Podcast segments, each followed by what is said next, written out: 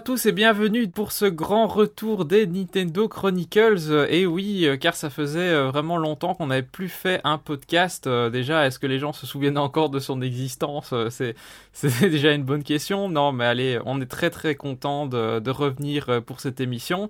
Euh, grand retour du podcast et grand retour de l'E3 évidemment, puisque euh, bon, hein, c'est un peu la, hype du retour de l'E3 après un an d'absence qui, euh, qui motive aussi à, faire cette émission, et puis l'envie de, de, se retrouver pour débattre tranquillement comme à l'époque. Hein. Je pense que ça fait depuis 2018 facilement qu'on n'avait pas fait de podcast.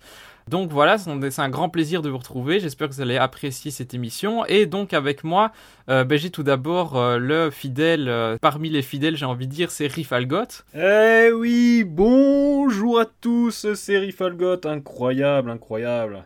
évidemment, ça nous fait plaisir que tu sois toujours au rendez-vous. Alors on a ben, Bribri. Bonjour à tous, comment ça va? Bah ça va très bien, donc Bribri, bah t'es pas à ta première émission, hein, t'en as déjà fait quelques-unes, hein, notamment sur Pokémon, et ben on rappelle que t'es le boss de Pokébip, hein, je pense qu'on peut dire ça comme ça. Le boss, ouais exactement. Après avoir éliminé tous ses rivaux, il est finalement arrivé à la tête de la pyramide euh, hiérarchique. Ouais, on peut dire ça, ouais. Maintenant, va falloir éliminer les autres sites, euh, Pokémon Trash, c'est en cours, c'est en cours. Euh.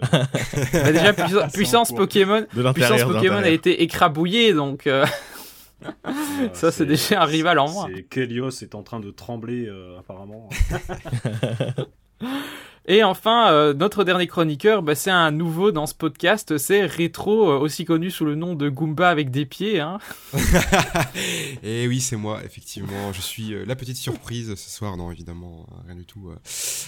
content d'être là, merci pour l'invitation, ça fait plaisir. Ça fait longtemps que j'ai pas fait ça non plus, donc Oh, ça devrait bien se passer quand même. bah ouais, mais écoute, d'ailleurs, ça me fait bien marrer de t'avoir dans le podcast parce que je me rappelle que la toute première saison sur TN, euh, Total Nintendo, un site qui n'existe plus depuis longtemps, bah, j'avais fait la pub du podcast sur mon blog de NM et tu venais râler euh, en tant que modérateur en disant euh, la publicité, etc. C'est vrai que ça m'étonne pas, ça m'étonne pas. J'étais, j'étais un dictateur à l'époque. je me suis un peu assagi. ben voilà, c'est super, euh, tout est bien qui finit bien, on va dire. Ben du coup, on peut passer au sommaire de cette émission. Donc, le sujet de cette émission, bah, ça va être le 3, hein, ça vous l'aurez compris, euh, exclusivement le 3 d'ailleurs, pas de fioriture. Euh, bon, on va quand même en fait faire le retour sur toutes les grosses annonces jeux vidéo qui ont eu lieu bah, en fait depuis la fin du mois de mai. donc en fait, on va faire une première partie sur un peu toutes les annonces qui ont eu lieu avant le 3 ou en marge de le 3 puis un gros morceau sur les différentes conférences, il y en a eu beaucoup, et enfin, bah, on fera évidemment une grosse partie sur Nintendo, qui reste quand même le core business de cette émission, hein, on va pas se le cacher, Nintendo Chronicles. Euh, pour finir, bien sûr, avec la conclusion bah, sur euh, voilà, nos jeux préférés de l'E3, un bilan un peu général de cette édition. Et euh, bah, donc, je propose qu'on commence directement avec notre première partie d'émission, donc les annonces pré-E3.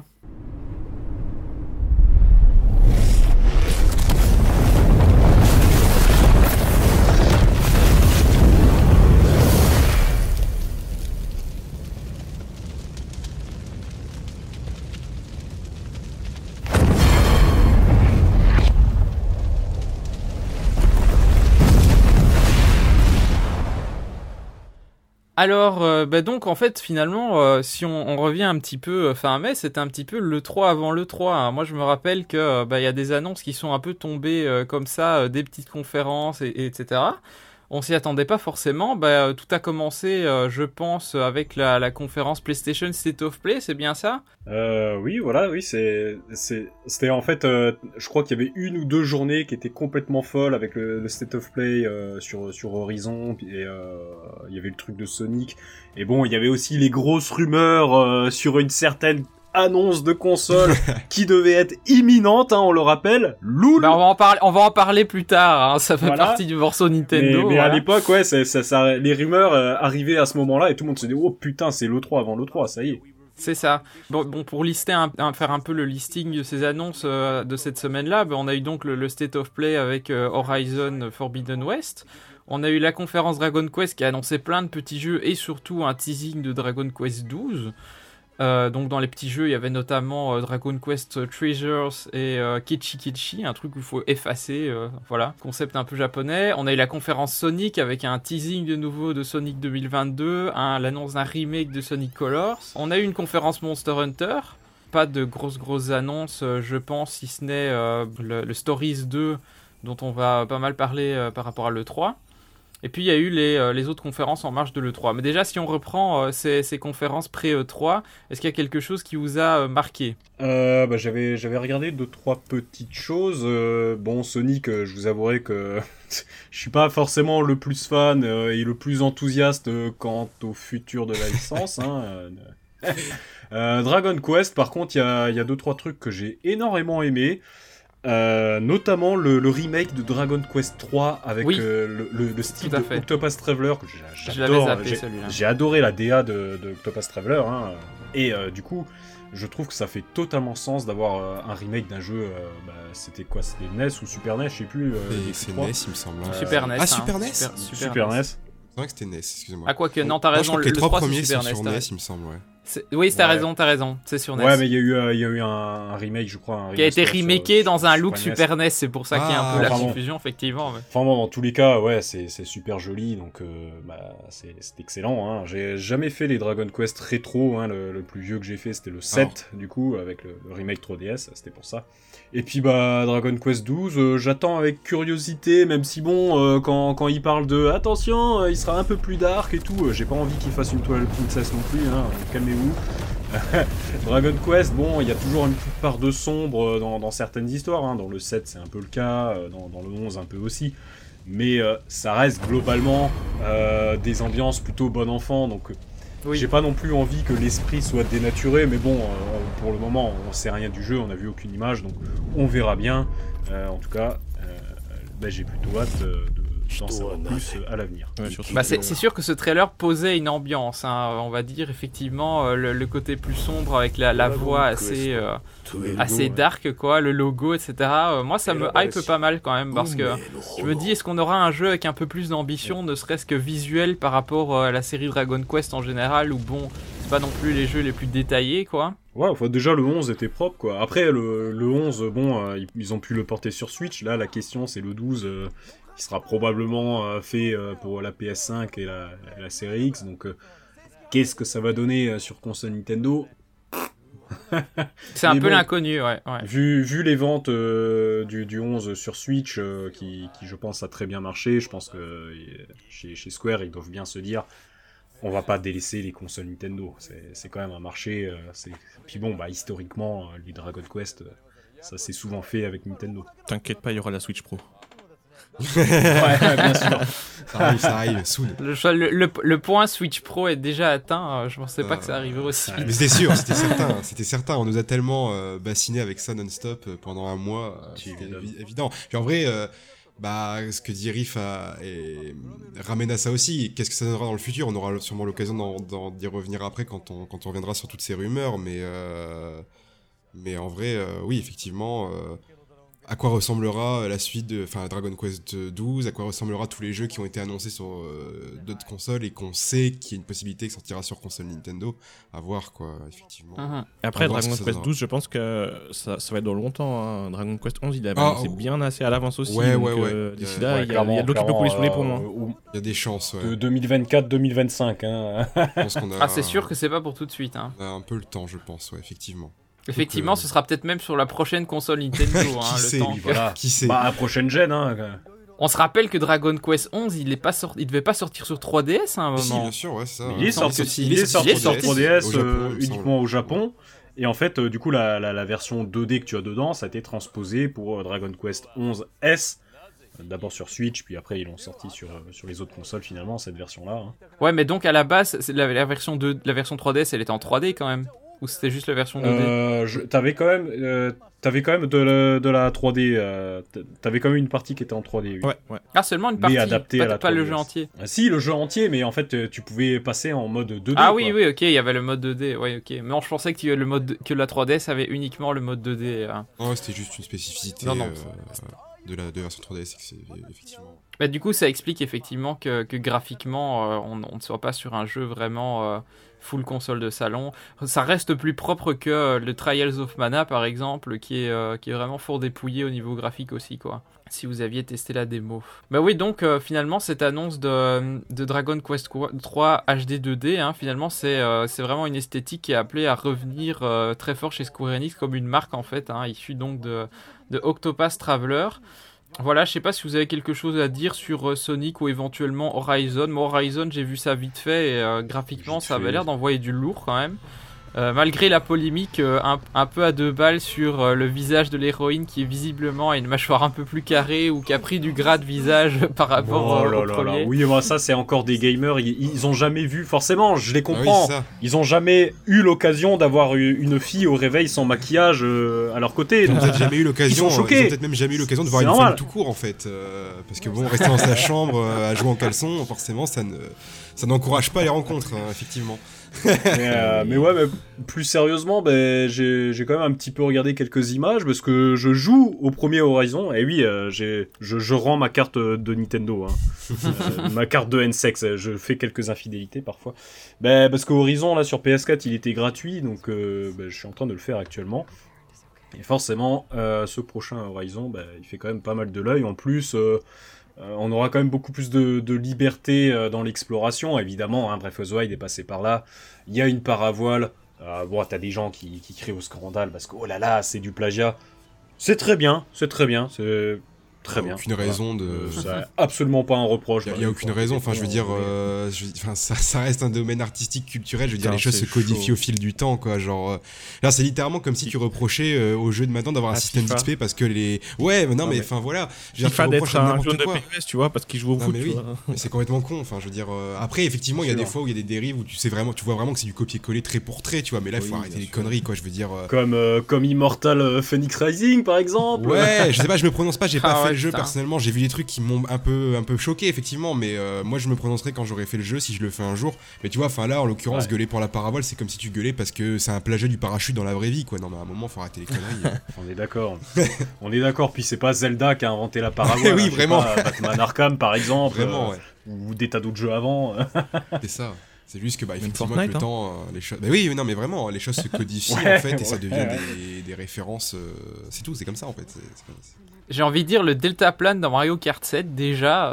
mais vraiment, ouais, tu peux revenir très très loin en fait. Hein, dans, dans Pilot Wings. Euh. tu peux revenir très loin si t'as envie. Hein, mais non. Les gens retiennent que ce qu'ils veulent retenir en fait. Donc, euh. bah, disons que bah, c'est une mécanique pratique des mondes ouverts qui permet de donner une dimension aérienne aussi, donc c'est un peu normal que, que ce soit un gimmick sûr, qui. Quoi. Bah, c'est comme les. Bah ouais, ouais, c'est pratique pour l'exploration, parce que là, en, en, jouant à Horizon, je les vois bien les problèmes. Je vois bien que c'est relou de, sauter par exemple. Je vois bien que euh, bah, tu, tu, peux pas grimper, euh, tu es, obligé de sauter comme un con. Bah, Pingo, tu te rappelles dans Xenoblade Chronicle X Bon, l'open world était très cool, mais avant que tu aies accès à un scale, des fois c'était galère de ah, sauter. C'était pénible, euh. hein. Par, par ah contre, le truc à pied, ouais, c'était assez pénible. Bah, Horizon, c'est pareil. enfin bon, ouais, mais, mais bon, en tout cas, ouais, euh, ce, prochain jeu Horizon, bah, oui, moi je, je, suis, je suis assez curieux, je suis assez saucé. le, State of Play était quand même très euh, convaincant, mine de rien. Enfin, je veux dire, même si c'était. Enfin, non, j'allais dire c'était, j'allais dire on a eu euh, moins de gameplay que de cinématique, mais non, c'est complètement faux. En plus, on a eu quand même pas mal de gameplay de, direct feed. Oui, oui. il y, a eu beaucoup de gameplay. Beaucoup, beaucoup, plus de gameplay qu'autre chose en fait au final. Et c'est vrai que ça a l'air très intéressant. Moi, je retiens essentiellement euh, la partie sous-marine qui a l'air quand même vraiment super développée, genre de ce qu'on a vu ah. dans le, dans le, dans le gameplay. Euh, après, moi personnellement, j'ai pas fait Horizon. Genre, c'est un jeu que j'aimerais bien faire et euh, je voulais profiter de la, de la ressortie sur PC pour le faire, mais visiblement, le portage a été fait un peu à l'arrache et, du coup, bah, j'ai un peu de mal à le tourner pour le moment, donc je vais attendre encore un peu. Je sais qu'il a été patché entre temps, donc il faudrait que je réessaye, mais, mais j'aimerais bien me le faire quand même et je, pense que je serai euh, essentiellement intéressé par la suite quand j'aurai fait le premier, mais c'est vrai que c'est quand même un jeu que je vais suivre un petit peu, je pense, parce que ça s'annonce quand même pas mal du tout. Et déjà le premier, euh, le premier me, sauce pas mal euh, de ce que j'en ai vu et de ce que j'ai pu en, ouais, de ce que j'en ai vu en fait. Ça me sauce pas mal, j'ai hâte de, pouvoir me tester ça. Mmh. Bah donc voilà, on a quand même des grosses annonces d'éditeurs japonais. Bon, si Horizon c'est occidental, mais ça vient de chez Sony avant le 3. Et finalement, le 3, bah, il commence euh, avec le Summer Game Fest, qui n'est pas en fait vraiment le 3. C'était un peu l'événement qui venait remplacer le 3 bah, en, 2020. Et euh, bah bon, il y a quand même eu, euh, y a quand même eu du beau monde. Euh, Il y a eu notamment euh, Kojima qui est venu faire son troll de Metal Gear Solid avec, euh, voilà, avec une scène de, de son de Death Stranding, euh, mais avec euh, une histoire de carton qui était un clin d'œil énorme. Mais apparemment, il y a beaucoup de gens qui ont ragé parce que justement, ils veulent euh, un retour de jeu d'infiltration. Euh, bah alors, on a eu des acteurs comme Jeff Goldblum. Euh, on a eu des jeux comme Sable avec son style BD assez intéressant. On a eu Shuei Yoshida de Sony qui est venu parler de, de jeux indés. Donc finalement, Sony absent de cette E3, mais ils ont quand même envoyé un ponte euh, pour le Summer Game Fest. On a même eu un trailer de film euh, qui s'appelle Free Guy. Ça a pas l'air incroyable. Ça a pas l'air incroyable. On a eu du Tale of Arise. Donc euh, moi j'ai envie de dire enfin un Tale of avec des graphismes modernes parce que c'est vrai que Tale of c'est pas une série qui brille par, euh, par ses graphismes ouais. magnifiques mais là il faut dire que ça a l'air pas mal et il est pas annoncé sur Switch. Donc euh, bon on se dit que c'est un peu le corollaire aussi des jeux beaux, euh, beaux et sur Switch c'est middle compatible en général. Alors on a aussi eu du Sky par, donc, par les créateurs de Journey qui est un jeu free to play euh, donc de Zad Game Company et qui est sorti sur Switch pas plus tard qu'hier. Alors moi je l'avais téléchargé en me disant je vais un peu le tester avant ce podcast et au final bah, j'ai pas eu le temps. Donc euh, je sais pas s'il y a Bah, des gens qui ont déjà touché à Il était sur mobile avant, euh, enfin ça fait un moment qu'il est sorti sur Oui. mobile et j'avais testé sur mobile, c'est sympa, c'est joli et tout, mais après bon, bah, c'est... Moi c'est pas mon genre de jeu, je vais pas te mentir, euh, Mhm. t'as fait vite, t'as vite fait le tour quoi. Personnellement après. Ouais, c'est ça. ben, en, en même temps, ce, ce genre de jeu, c'est pas non plus un truc où tu vas passer des heures. quoi. C'est un peu l'expérience narrative, euh, un peu originale et puis euh, voilà, rafraîchissante, mais tu passes à autre chose assez vite. quoi. Journey, je pense qu'il se finissait en deux Ah heures. oui, c'est hein. ça. hein, Journey, ça se fait très très vite. hein. C'est Après là c'est différent parce euh, qu'ils essaient, ils essaient vraiment de faire un truc où c'est du multijoueur, où tu peux, euh, t'as des petites énigmes etc. Mais après, enfin le but, leur but c'est d'avoir un truc, un truc qui tourne tout le temps, tout le temps, tout le temps et que tu reviennes dessus quoi. Donc, euh, hmm. Un truc qui soit plus un jeu qu'une expérience pour le coup. Enfin, c'est parce que c'est vrai qu'après. euh, ça reste une expérience quand même, tu vois. Ouais, bien sûr. euh, Bah, ça m'étonne pas après de la part de That Game Company. En vrai, c'est un peu leur, leur fond de commerce de faire des trucs un peu originaux, un peu plus expérience que jeu. Et ouais, ça m'étonne pas. Après, j'avoue que personnellement, là, hum, j'avais jamais, j'avais vraiment pas du tout, jamais entendu parler de ce jeu avant son annonce euh, à ce moment-là. Enfin, quand ils en ont parlé euh, pendant le Summer Game Fest. J'avoue que j'ai pas trop compris le, le bail. euh, En plus, moi au début, j'ai vu le truc avec le petit prince et tout. J'étais en mode, waouh, trop bien, jeu petit prince, c'est énorme et tout. Ouais, le jeu Petit J'étais vraiment ouais, en mode, ouais, putain, ils font, ils font une adaptation du Petit Prince en jeu et j'étais trop saucé. Mais euh, du coup, après, j'ai vu ça et j'étais en mode, Ah. bon, bah, à voir, je, je me renseignerai plus. je me suis pas renseigné depuis, j'ai eu un peu la flemme, mais, mais je faudrait que je regarde. Ouais, bah sur, sur le live Game Cult que je regardais, c'est même réaction de toi. Ils étaient là, oh tiens, un jeu Le Petit Ouais. Prince et tout, Zad Game Company. Et puis ils ont vu, ah, mais c'est un, c'est un bonus dans Sky. Ouais, ok, ouais, euh, c'est ça. un peu euh, la déception, quoi. Je a moyen- il y aurait moyen de faire un, un petit truc sympa. Oui, bah c'est sûr que maintenant, peut-être qu'ils vont en faire un vrai euh, jeu Petit Prince, on ne sait sait. jamais. Croisons les doigts. Qui sait Si vous nous écoutez, hein, n'hésitez pas. Un autre jeu que j'ai retenu de ce live, c'était Planet of Lana. Alors ils décrivent ça comme euh, bah, un jeu. Donc c'est un jeu de plateforme 2D qui disent euh, hand painted, donc euh, peinte à la main, euh, qui avait l'air d'avoir une identité graphique assez intéressante et des ennemis qui faisaient un peu penser à Limbo en fait j'ai trouvé avec le côté arachnide etc. Enfin c'était une des, bonnes surprises de ce Summer Game Fest. Et puis bah évidemment Elden Ring qui est le jeu euh, bah, qui, est, le jeu que tout le monde a retenu au final de cette conférence et qui fait partie même des jeux de l'E3 selon certains. Bon, il avait déjà été dévoilé en 2019, mais là il s'était montré avec, euh, je pense, euh, du gameplay, un gros trailer. Donc pour rappel, c'est un jeu de, From Software, donc derrière les, Dark Souls, etc., avec un univers créé par George R.R. Martin de Game of Thrones. Et donc voilà, beaucoup de gens hypés. Moi je dois dire que c'est pas euh, forcément ma cam, mais c'est vrai que le trailer avait l'air pas mal. Voilà, je sais pas si c'est un jeu que vous attendez, vous Elden Ring. C'est, je suis pas le public, mais bon, je sais qu'il y en a qui jurent énormément par, euh, par les jeux là.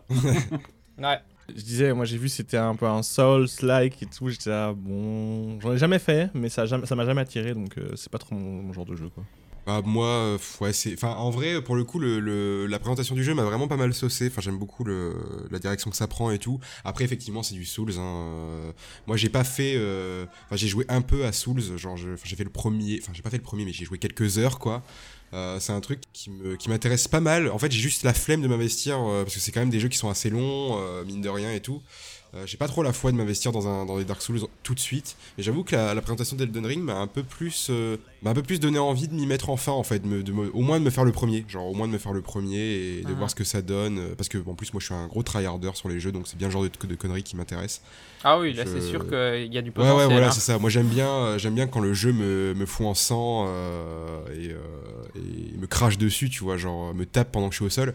donc euh, Bah alors t'es totalement client pour ce genre Ah bah de oui, jeu, en bah, vrai, oui, là, je dessus, suis- quoi. Pourquoi est-ce que tu n'as pas encore je, commencé suis, je, suis, je suis totalement pour ça. Rétro, le Je te dis, gamer. hein, euh, les jeux maso- les jeux pour masochistes Ah, quoi. mais vraiment, Par c'est contre, ça. Le jeu est très beau aussi. Hein. Ah oui, alors par contre, vraiment ouais, genre, ouais, extrêmement vrai beau. hein. Ça, c'est abordé, incroyable. euh, Quand j'ai même, vu c'est même en plus ouais, l'univers euh, tu disais George R. George R. R. Martin pardon mais il faut pas oublier aussi qu'il y a toujours Miyazaki derrière hein, donc euh, qui était déjà en charge des premiers enfin des Dark Souls en fait hein, tout simplement Ouais, donc, euh, Hidetaka et non pas bien sûr Hayao. hein. bien sûr C'est pas du tout le même univers. Bien sûr. bien sûr Euh, mais voilà toutes ces inspirations à Miyazaki tout tout enfin tout ce qui a fait un peu aussi le, le- la popularité en fait de Dark Souls en dehors du fait que ce soit un jeu pour les gamers tu vois genre euh, tout son univers toutes ses thématiques euh, ses inspirations euh, c'est super passionnant en vrai et bah je j'ai jamais joué à Dark enfin jamais beaucoup joué à Dark Souls mais j'avoue que que l'univers m'intrigue énormément et me me plaît pas mal donc ouais il faudrait que je me lance euh, dans ce dans, dans cette série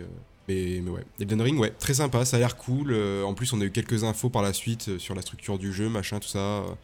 C'est euh, enfin c'est tr- trop vaste pour en parler là tout de suite et puis j'ai plus tout en tête mais franchement ça me ça me hype vraiment pas mal. Genre euh, j'avoue que je m'attendais pas à être aussi euh, content en fait de l'annonce de Elden Ring. En fait moi j'étais vraiment en mode ouais bon on aura Elden Ring mais j'étais en- je ronflais quoi. Et au final euh, au final je suis assez content.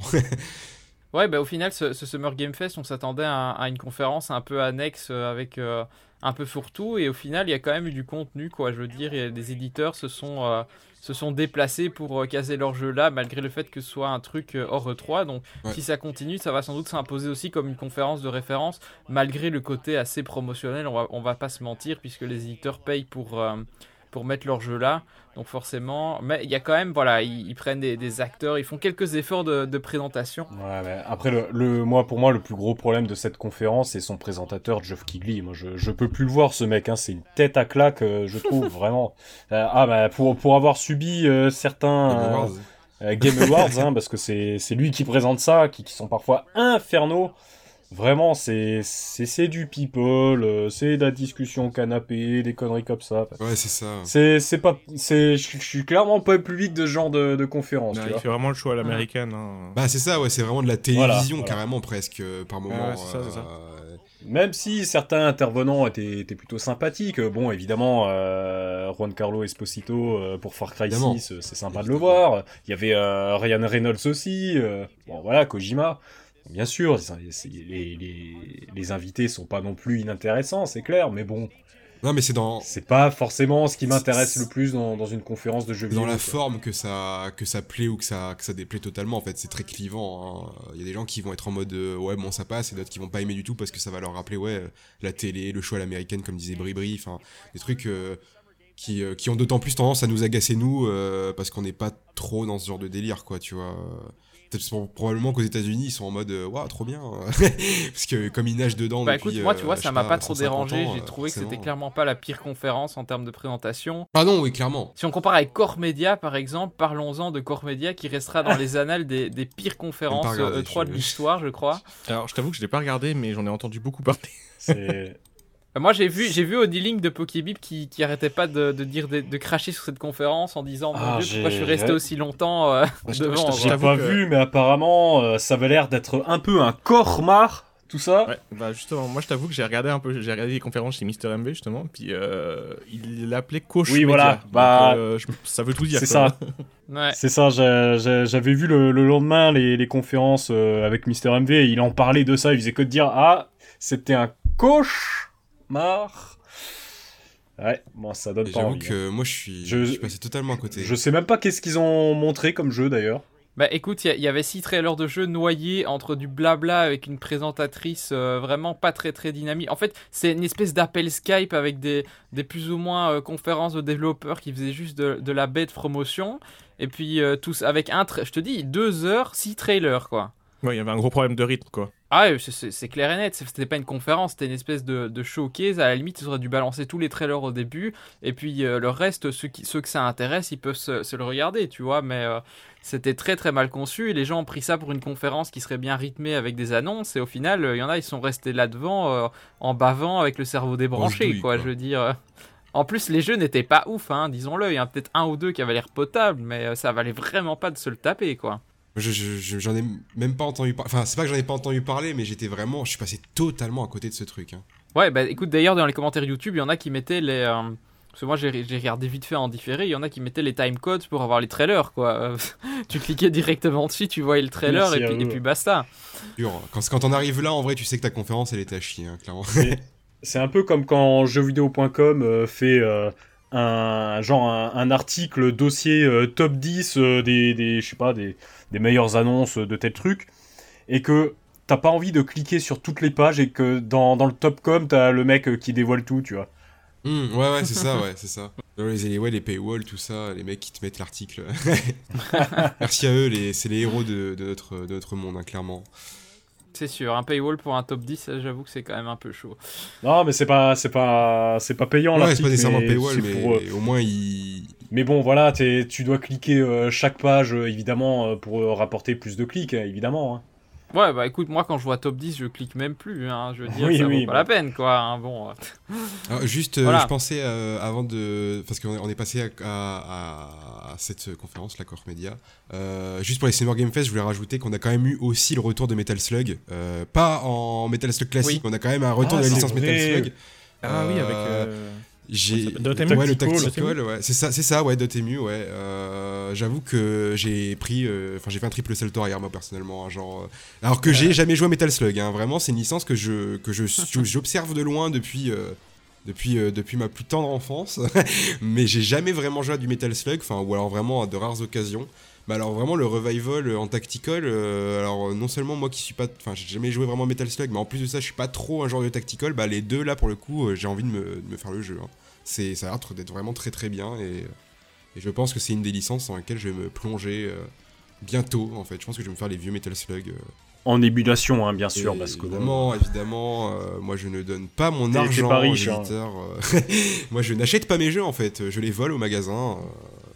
Dans le manteau. Non mais c'est pas non mais je veux dire euh, les c'est parce que les, les jeux Bien Metal Slug euh, sur euh, les, les, les vieux jeux là sur comment ça s'appelle euh, c'est pas la PC Engine c'est la Euh, La Neo Geo la Neo Geo voilà bah ils coûtent une burne et demie à peu près. Ouais, ouais, ouais. Bah, de toute c'est façon, c'est des jeux qui coûtent euh, 1000 balles quoi, façon, c'est euh, c'est n'importe quoi. De toute façon, oui, moi, les, les très vieux jeux, à moins d'avoir un moyen de les faire, euh, tu sais, sur l'eShop ou un truc comme ça, à un prix, euh, un prix raisonnable, voilà. clairement. Oui après euh, bon euh, il y, en a certains qui ressortent euh, bah, sur Switch hein, notamment. Oui, avec euh, les- je crois que t'avais une Metal Slug collection ou je sais Oui, pas puis t'as les archives, euh, archives machin truc, là je sais plus trop comment ça s'appelle sur Switch. là. Archive Ouais, arcade, ça, machin, ouais. Ouais, oui, donc voilà, bon, ça, ça reste des moyens légaux. Après, bon, c'est des vieux jeux. hein. Oui, oui. puis, On est d'accord. Voilà. Pas faire la promotion de l'émulation non plus, mais euh, voilà, je suis pauvre. Donc euh, à un moment, euh, à un moment, on fait comme on peut en fait. C'est sûr. Un petit voilà, je voulais juste revenir, pas sur évident aussi. hein. Oui, bien sûr, ouais, c'est, c'est, c'est un peu, un peu la merde. euh.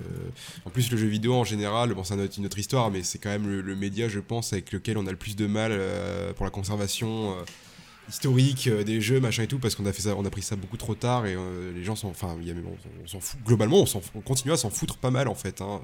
C'est les joueurs Ouais. qui font tout avec les plateformes. euh, de téléchargement et tout, où tu peux récupérer les ROM, machin et tout, mais en vrai, il n'y a pas de truc euh, genre... Regarde, part, tu veux euh, jouer à un jeu Wii U, euh, bonne chance. hein. Oui, c'est ça, ouais, c'est, très compliqué. C'est- Ah ouais, récent non, et pourtant. euh, bah, t'achètes hein. une Wii U. Et la seule démarche que la je connaisse, euh, la seule démarche. T'achètes une. Switch. Oui, c'est Bah, ça. c'est ça, achète une Switch, ouais. On va en parler. la, seule, la seule démarche d'archivage que je connaisse euh, comme ça, en fait, bah, c'est c'est la BNF, en fait. Hein. C'est c'est quand, quand un éditeur sort un jeu sur le territoire français, il doit envoyer une copie ou deux copies à la, à la BNF, c'est super, mais bon, enfin. Je veux dire, euh, tu, peux pas tu, peux, tu peux pas y jouer, quoi. Genre, juste euh, pour, pour l'histoire Ah ouais. du jeu, c'est super, mais. Pour, euh, la pour faire de la recherche, il y a les chercheurs peuvent y jouer. C'est ça, ouais, voilà. Quand t'es chercheur, effectivement, ça peut être super, mais bah, bah, je ne suis pas chercheur en fait. Je suis juste un, un joueur, encore une fois, en caleçon devant mon ordi. euh, voilà. À un moment, c'est compliqué. Peut-être une nouvelle perspective de carrière pour certains. hein. On sait pas. Mais ouais, qui sait, qui sait. Non, mais c'est sûr effectivement que euh, est-ce que l'émulation est légitime quand le jeu n'est plus distribué? Moi, je pense que oui. sûr. Mais bon, il faut dire que tous les grands classiques euh, sont quand même réédités sur les consoles modernes, à quelques rares exceptions. Donc, en général, bon, euh, si tu vas chercher un truc de derrière les fagots, euh, je pense pas que l'éditeur va te courir après. Genre, si tu veux jouer à un Xenogears par exemple. euh, À partir du moment où façon, c'est pas tout hasard. euh, à partir du moment où c'est pas euh, c'est pas distribué de toute façon moi je j'exprime aucun remords hein, vraiment euh, de toute façon comme je disais le, le fait que le fait de ma, ma situation financière Oui, fait que j'exprime pas de remords en général dans tous les cas. Mais euh, mais j'avoue que oui, effectivement, quand, quand le jeu est distribué, j'essaie quand même euh, de soit de prendre mon mal en patience et d'attendre de pouvoir me le prendre, soit euh, effectivement bah, de faire une petite, euh, une petite écart et de me dire bon allez, je mets 5-6 balles dans ce jeu qui, qui, qui a euh, 15 ans mais qui est ressorti, je peux y jouer dans de bonnes conditions et euh, toujours plus agréable quelque part que de le faire en émulation, même si l'émulation ça marche très très bien. Mais Ce que bref, t'es en train de dire là, c'est que. Ce que t'es en train Oui, de dire, que tu vas pas prendre Zelda Skyward Sword HD Bah, ce que j'allais dire, ce que je, ce que je veux dire, c'est que Skyward Sword HD, euh, il sort le jour de mon anniversaire et c'était prévu que je le prenne et finalement j'ai préféré m'acheter une casquette en fait. Donc euh, voilà. Euh, Non, voilà, c'est Ah, véridique, une vraie, vraie histoire. Donc, euh, donc non, pas de Skyward Sword HD pour moi cette année. euh, ma soeur le prendra et je lui piquerai la cartouche une fois qu'elle l'aura fini, ce sera très bien. ça marche aussi. Bah voilà, et donc euh, pour revenir donc à notre 3, euh, on a eu aussi euh, l'IGN Expo donc dans le cadre de Summer Game Fest. Bon, et c'était beaucoup de jeux indés, beaucoup de publicité pour IGN. Après, moi j'ai quand même noté euh, un trailer assez rapide du jeu Inculinati. Donc je sais pas si vous l'avez vu passer celui-là, c'est un jeu de, de stratégie 2D qui se passe dans des enluminures médiévales en fait. Et euh, je trouve ça, c'est un jeu italien. Et très intéressant parce qu'en fait, si vous avez déjà ouvert un manuscrit médiéval, bon, je suppose qu'il n'y a que moi qui fais des études d'histoire ici, donc il y a déjà ouvert un manuscrit médiéval, en tout cas en version électronique. Mais vous remarquerez que bon, tu as souvent les, images principales de, l'histoire, on va dire, dans le grand de la page, mais en dessous, tu as les marges en fait, où tu as souvent des, des dessins assez comiques.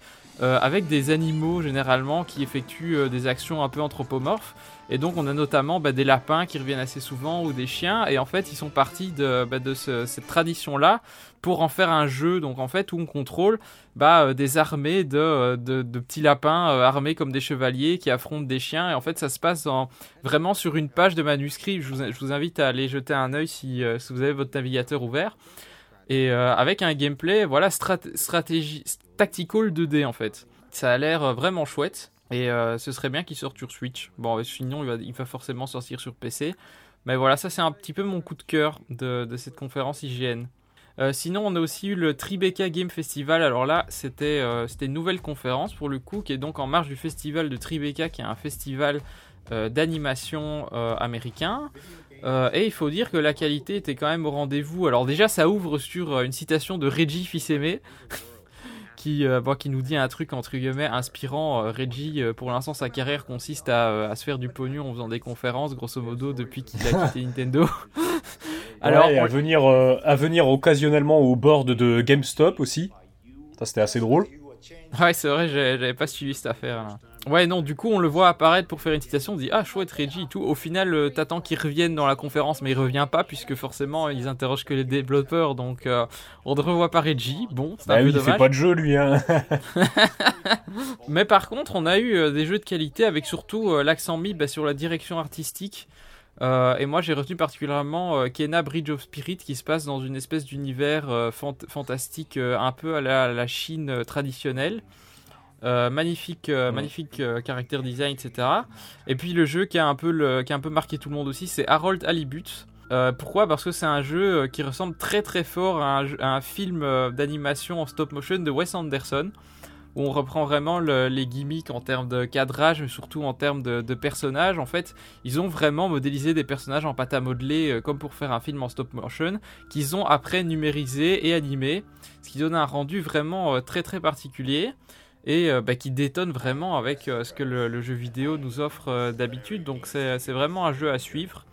Ont, Euh, Peut-être peut-on espérer une sortie sur Switch. ils ont fait les décors aussi euh, à la main, je crois, hein, pour euh, Harold Tout crois. à fait, tout à fait. Ah, vraiment, tout, tout est fait à la main et nu- numérisé par la suite. Évidemment, l'animation n'est pas image par image euh, comme on fait pour un film, puisque c'est un peu compliqué pour un jeu vidéo, mais euh, l'originalité, l'authenticité y est, c'est vraiment, euh, vraiment top. Donc, c'est un jeu allemand. Et Wes Anderson, je crois que c'est un, un allemand ou un autrichien à l'origine?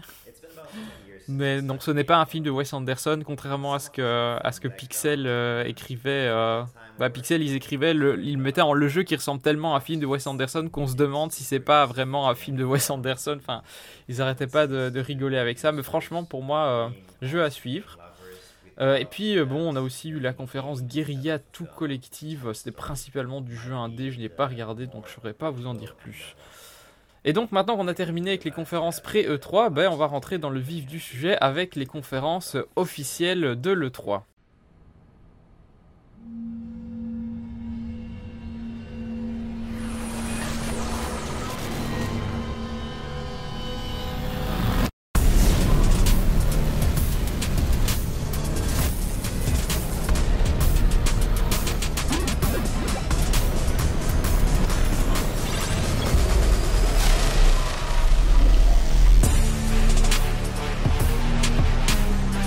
Donc euh, voilà, le 3 cette année, on l'a dit, c'est un petit peu particulier puisque euh, bah, on n'a pas eu les conférences traditionnelles avec les journalistes dans la salle euh, qui réagissent à des annonces grandiloquentes, etc. sur scène, ni et il n'y a pas eu de salon non plus, donc où les journalistes viennent pour tester les jeux. C'était donc une édition 100% numérique euh, qui se présentait bah, sous forme d'un programme avec un stream officiel de l'E3. C'est aussi c'est nouveau parce que d'habitude, vraiment chaque conférence avait son stream euh, dédié, tandis qu'ici on avait un stream de l'E3 qu'on pouvait suivre en voyant toutes les conférences à la suite. Et des conférences, il y en avait vraiment beaucoup. Alors bon, on peut commencer peut-être avec euh, bah, la conférence principale en tout cas de, de cette ouverture de l'E3. C'était le samedi 12 juin à 21h et je parle bien sûr de l'Ubisoft Forward.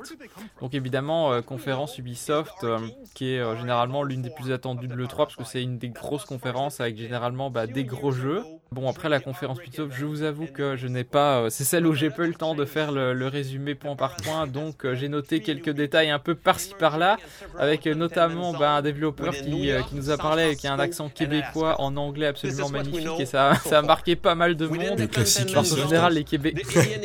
ah ouais, non, le, classique des accents Ubisoft, on a eu droit à on a eu droit à l'accent français, mais c'était un peu, un peu plus tard. Mais d'abord, j'ai quand même remarqué que Yves Guillemot, qui euh, chaque année euh, sur scène euh, a toujours un accent assez incroyable, là, ce coup-ci, vu que c'était bah, préenregistré avec, avec le Covid et tout. Là, tu voyais qu'il avait un petit peu plus bossé son anglais, m'empêche, le petit Yves. Oui, oui, bah oui, bah après, félicitations à lui. Moi j'ai trouvé qu'on reconnaissait quand même son accent, mais effectivement c'était peut-être moins euh, frappant que les autres années. Euh, mais oui, non, donc ce développeur, je sais même plus de quel jeu il parlait, mais c'est la première fois qu'on entend un Québécois qui parlait anglais avec l'accent québécois. Parce que d'habitude, les Québécois, ils prononcent l'anglais avec un accent euh, qui sonne très anglophone, même quand ils placent des mots d'anglais dans ils parlent bien en général. français. Et là, vraiment, on reconnaissait l'accent. Enfin, c'était vraiment formidable. Je vous invite vraiment à réécouter cet extrait, c'était assez drôle. Bon, et puis dans les jeux présentés, bon, on avait commencé avec un jeu euh, Rainbow Six qui était vraiment pas dingue euh, de ce que j'en ai vu. Moi, j'ai noté surtout euh, Assassin's Creed Valhalla où bah, ils ont vraiment décidé de ne plus sortir un Assassin's Creed chaque année, ce qui est plutôt une bonne chose. Et donc de prolonger vraiment la durée de vie bah, de ce Assassin's Creed jusqu'à la sortie du prochain. C'était déjà amorcé avec Origins, hein, donc deux, deux, jeux auparavant. Ils avaient décidé donc d'étaler un petit peu plus de, mettre un peu plus de temps sur les sorties de jeux suite euh, à l'échec euh, critique euh, qu'il y avait eu avec Syndicate et Unity. Vraiment, les jeux étaient sortis full buggés, tout le monde avait gueulé là-dessus. Hein. et bah voilà, ça, ça se sentait dans, les ventes de, la série qui commençait un peu à descendre. Et avec Origins, donc qui se passait en Égypte, on a vu que les, les, retours critiques étaient bien meilleurs. Ensuite, il y a eu Odyssey, en, Grèce qui, était euh, apparemment très sympathique. Et enfin, là, donc le dernier euh, chez les Vikings. Hein. C'est bon, j'ai entendu un truc en allemand. bah écoute, euh, on, est, on est partenaire Nintendo Alsace ou on ne l'est pas. Hein. c'est vrai, c'est vrai, Nintendo Alsace. J'avais oublié cette division de Nintendo. cette division obscure qui parfois tweet en allemand avec le, compte de Nintendo France. Hein. C'est beau.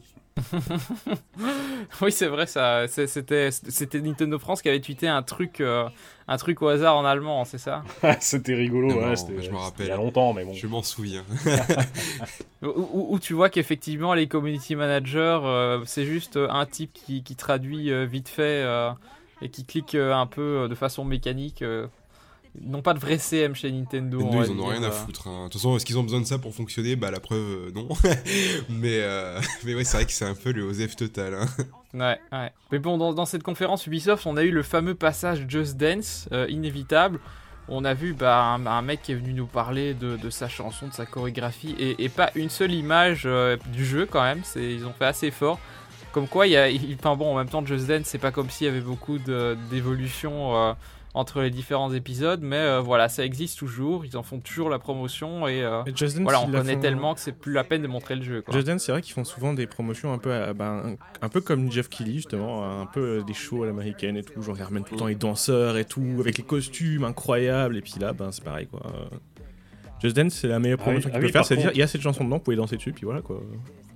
Je ça. voulais parler d'un problème avec Just Dance. Alors toi, Bribri, si t'as vu euh, le stream de MV, t'as as dû euh, certainement voir le problème.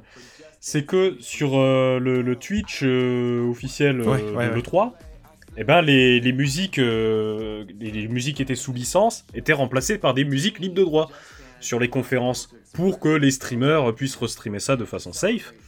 Et le problème, c'est que quand tu fais un trailer de Just Dance avec une musique libre de, de droit, bah c'est un petit peu gênant quand même.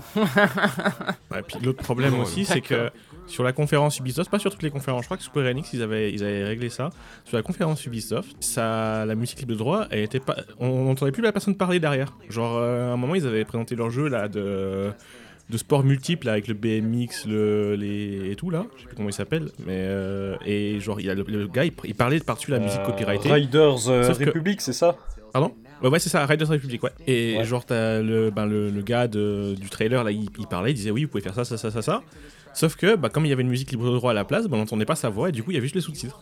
Là, bon, bah ouais, c'est cool, mais c'est un peu naze, quoi. Et sur Square Enix, par contre, ils avaient réglé ça. L'histoire de stream, c'est un peu compliqué, hein, avec Nintendo aussi. D'ailleurs, il y a eu un vent de panique qui a soufflé euh, avant la conférence à cause d'un tweet japonais qui annonçait qu'on ne pouvait pas restreamer le live, alors que le tweet anglais n'était pas sorti, mais il y avait toujours un doute qui subsistait. Il y en a qui disaient que chaque année, Ouais, ouais, ça mais, et apparemment, c'est un truc, c'est un, c'est bail qui, euh, qui a lieu chaque Ouais, année. ouais, ouais, mais c'est Il y a rien eu, c'est- quoi. c'est tous les ans. hein. Mais, mais c'est vrai qu'il y avait de quoi paniquer un peu, quoi. En fait, c'est c'est comme ça. qu'à la place des C'est streamers... comme ça tous les ans, mais le truc c'est que c'est un truc, c'est des directives qu'ils reçoivent, euh, et c'est pas un truc qui normalement est posté en public sur Twitter. C'est trop bizarre ce qu'ils ont fait, mais euh, après euh, tout ça, euh, plus le truc des musiques libres de droit et tout, ça, c'est bien, ça nous montre encore une fois un peu plus à quel point Twitch, YouTube et tout, ça part vraiment n'importe, enfin ça part vraiment dans une direction complètement, euh, ça part dans le mur, hein, clairement, c'est complètement ridicule.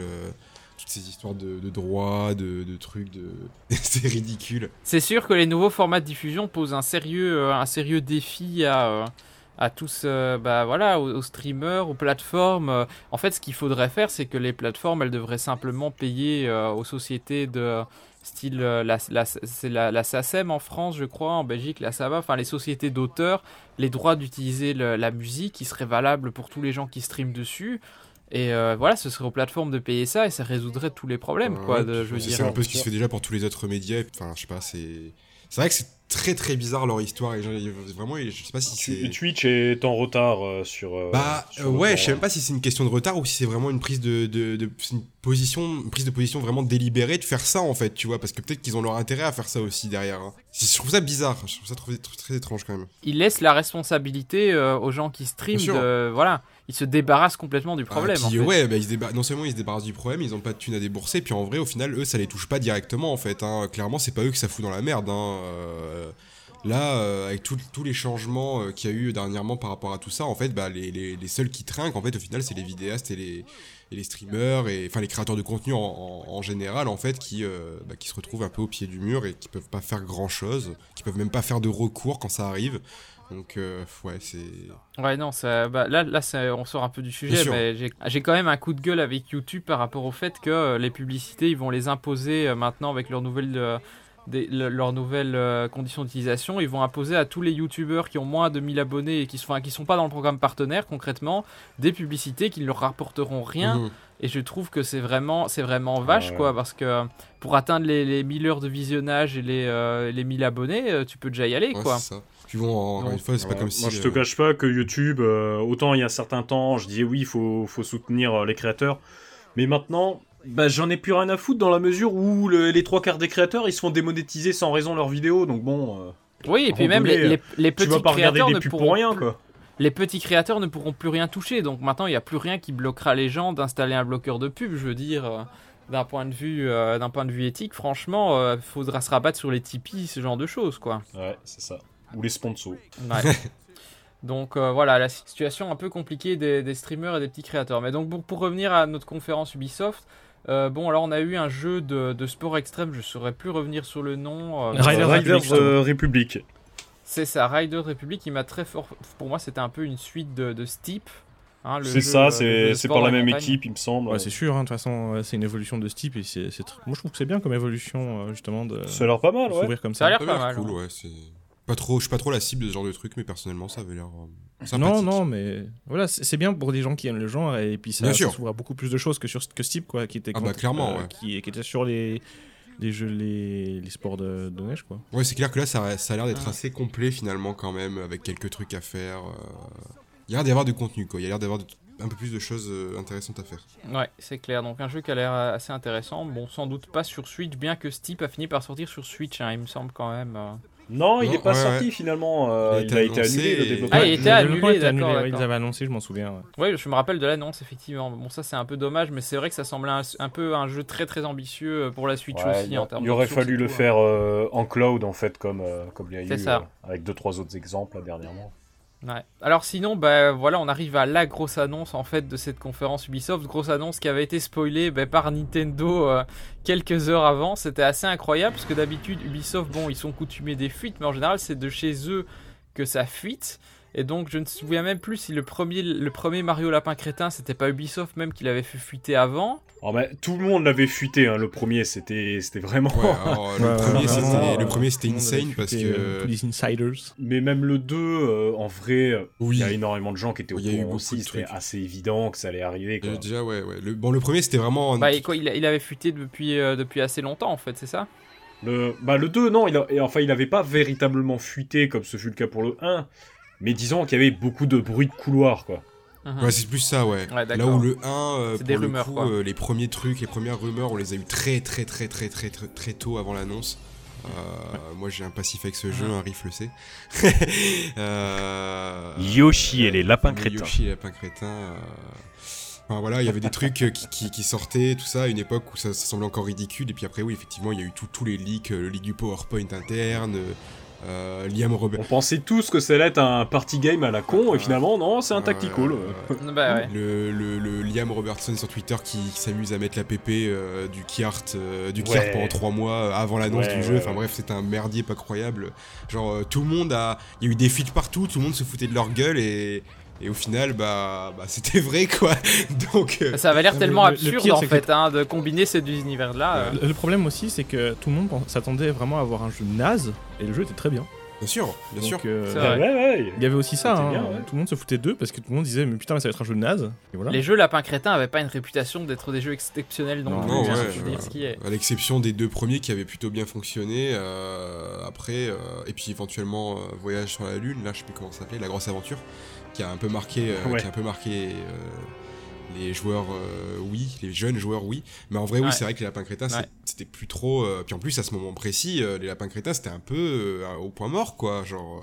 C'était plus la licence au centre d'Ubisoft comme c'était à une époque, quoi. Oui, puis on en avait beaucoup bouffé avec la série animée, etc. Enfin, c'était un peu éculé, quoi. C'est un peu le revival des lapins crétins au final.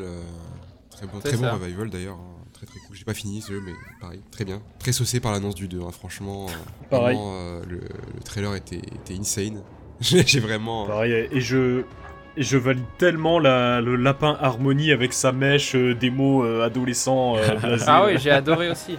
Ah non, bah, du coup, vous m'avez un peu anticipé sur, sur mon, ma narration, mais oui, effectivement, donc Nintendo avait fait fuiter le, le, jeu quelques heures avant en balançant la page par accident et puis finalement ils l'ont laissé en disant tout le monde l'a vu, euh, c'est trop tard. Euh. Donc finalement la surprise était un peu gâchée entre guillemets, mais malgré tout effectivement bah, on a vu ce trailer qui a été balancé, on était là, euh, waouh putain, déjà l'esprit Mario Galaxy, c'est donc tu fais un Mario lapin crétin dans l'univers de Mario Galaxy avec effectivement ce lapin harmonie absolument truculent, puis les, les, les lapins Luma euh, super mignons. Enfin, on était là, euh, putain, ça a l'air, ça a l'air super chouette en fait. Et puis, euh, et puis ensuite, t'as eu le, fameux, le retour du fameux Davide Soliani. Hein, on se rappelle tous qu'il avait, qu'il avait Oui. pleuré lors de, la rencontre avec Miyamoto euh, il, y a, euh, il y a quelques années, lors de l'annonce du premier, bah, qui est venu avec ce- de nouveau son accent italien absolument, euh, absolument truculent, nous, nous parler bah, de sa joie de, refaire, de réitérer l'expérience. Et puis on a vu quelques images de gameplay dans un univers qui, bah, qui change vachement du Royaume Champignon, parce que ça c'est un truc aussi qui m'avait un peu rebuté par rapport au premier que je n'avais pas acheté parce que je me dis cet univers du Royaume Champignon, ça, manquait d'originalité. Et puis là, par contre, bah, vu qu'on est dans Mario Galaxy, bah, on va euh, aller sur plusieurs planètes avec des ambiances qui sont très différentes. Un gameplay qui va changer aussi, qui n'est plus vraiment du, euh, du case par case, euh, un peu à la codename Steam, j'ai envie de dire. euh, mais ici, on est plus euh, sur, euh, bah, avec une distance, euh, on peut se déplacer dans toutes les directions, qui fait un peu plus penser pour le coup à Valkyria Chronicles. Mais euh, donc voilà, ça a l'air, ça a l'air pas mal.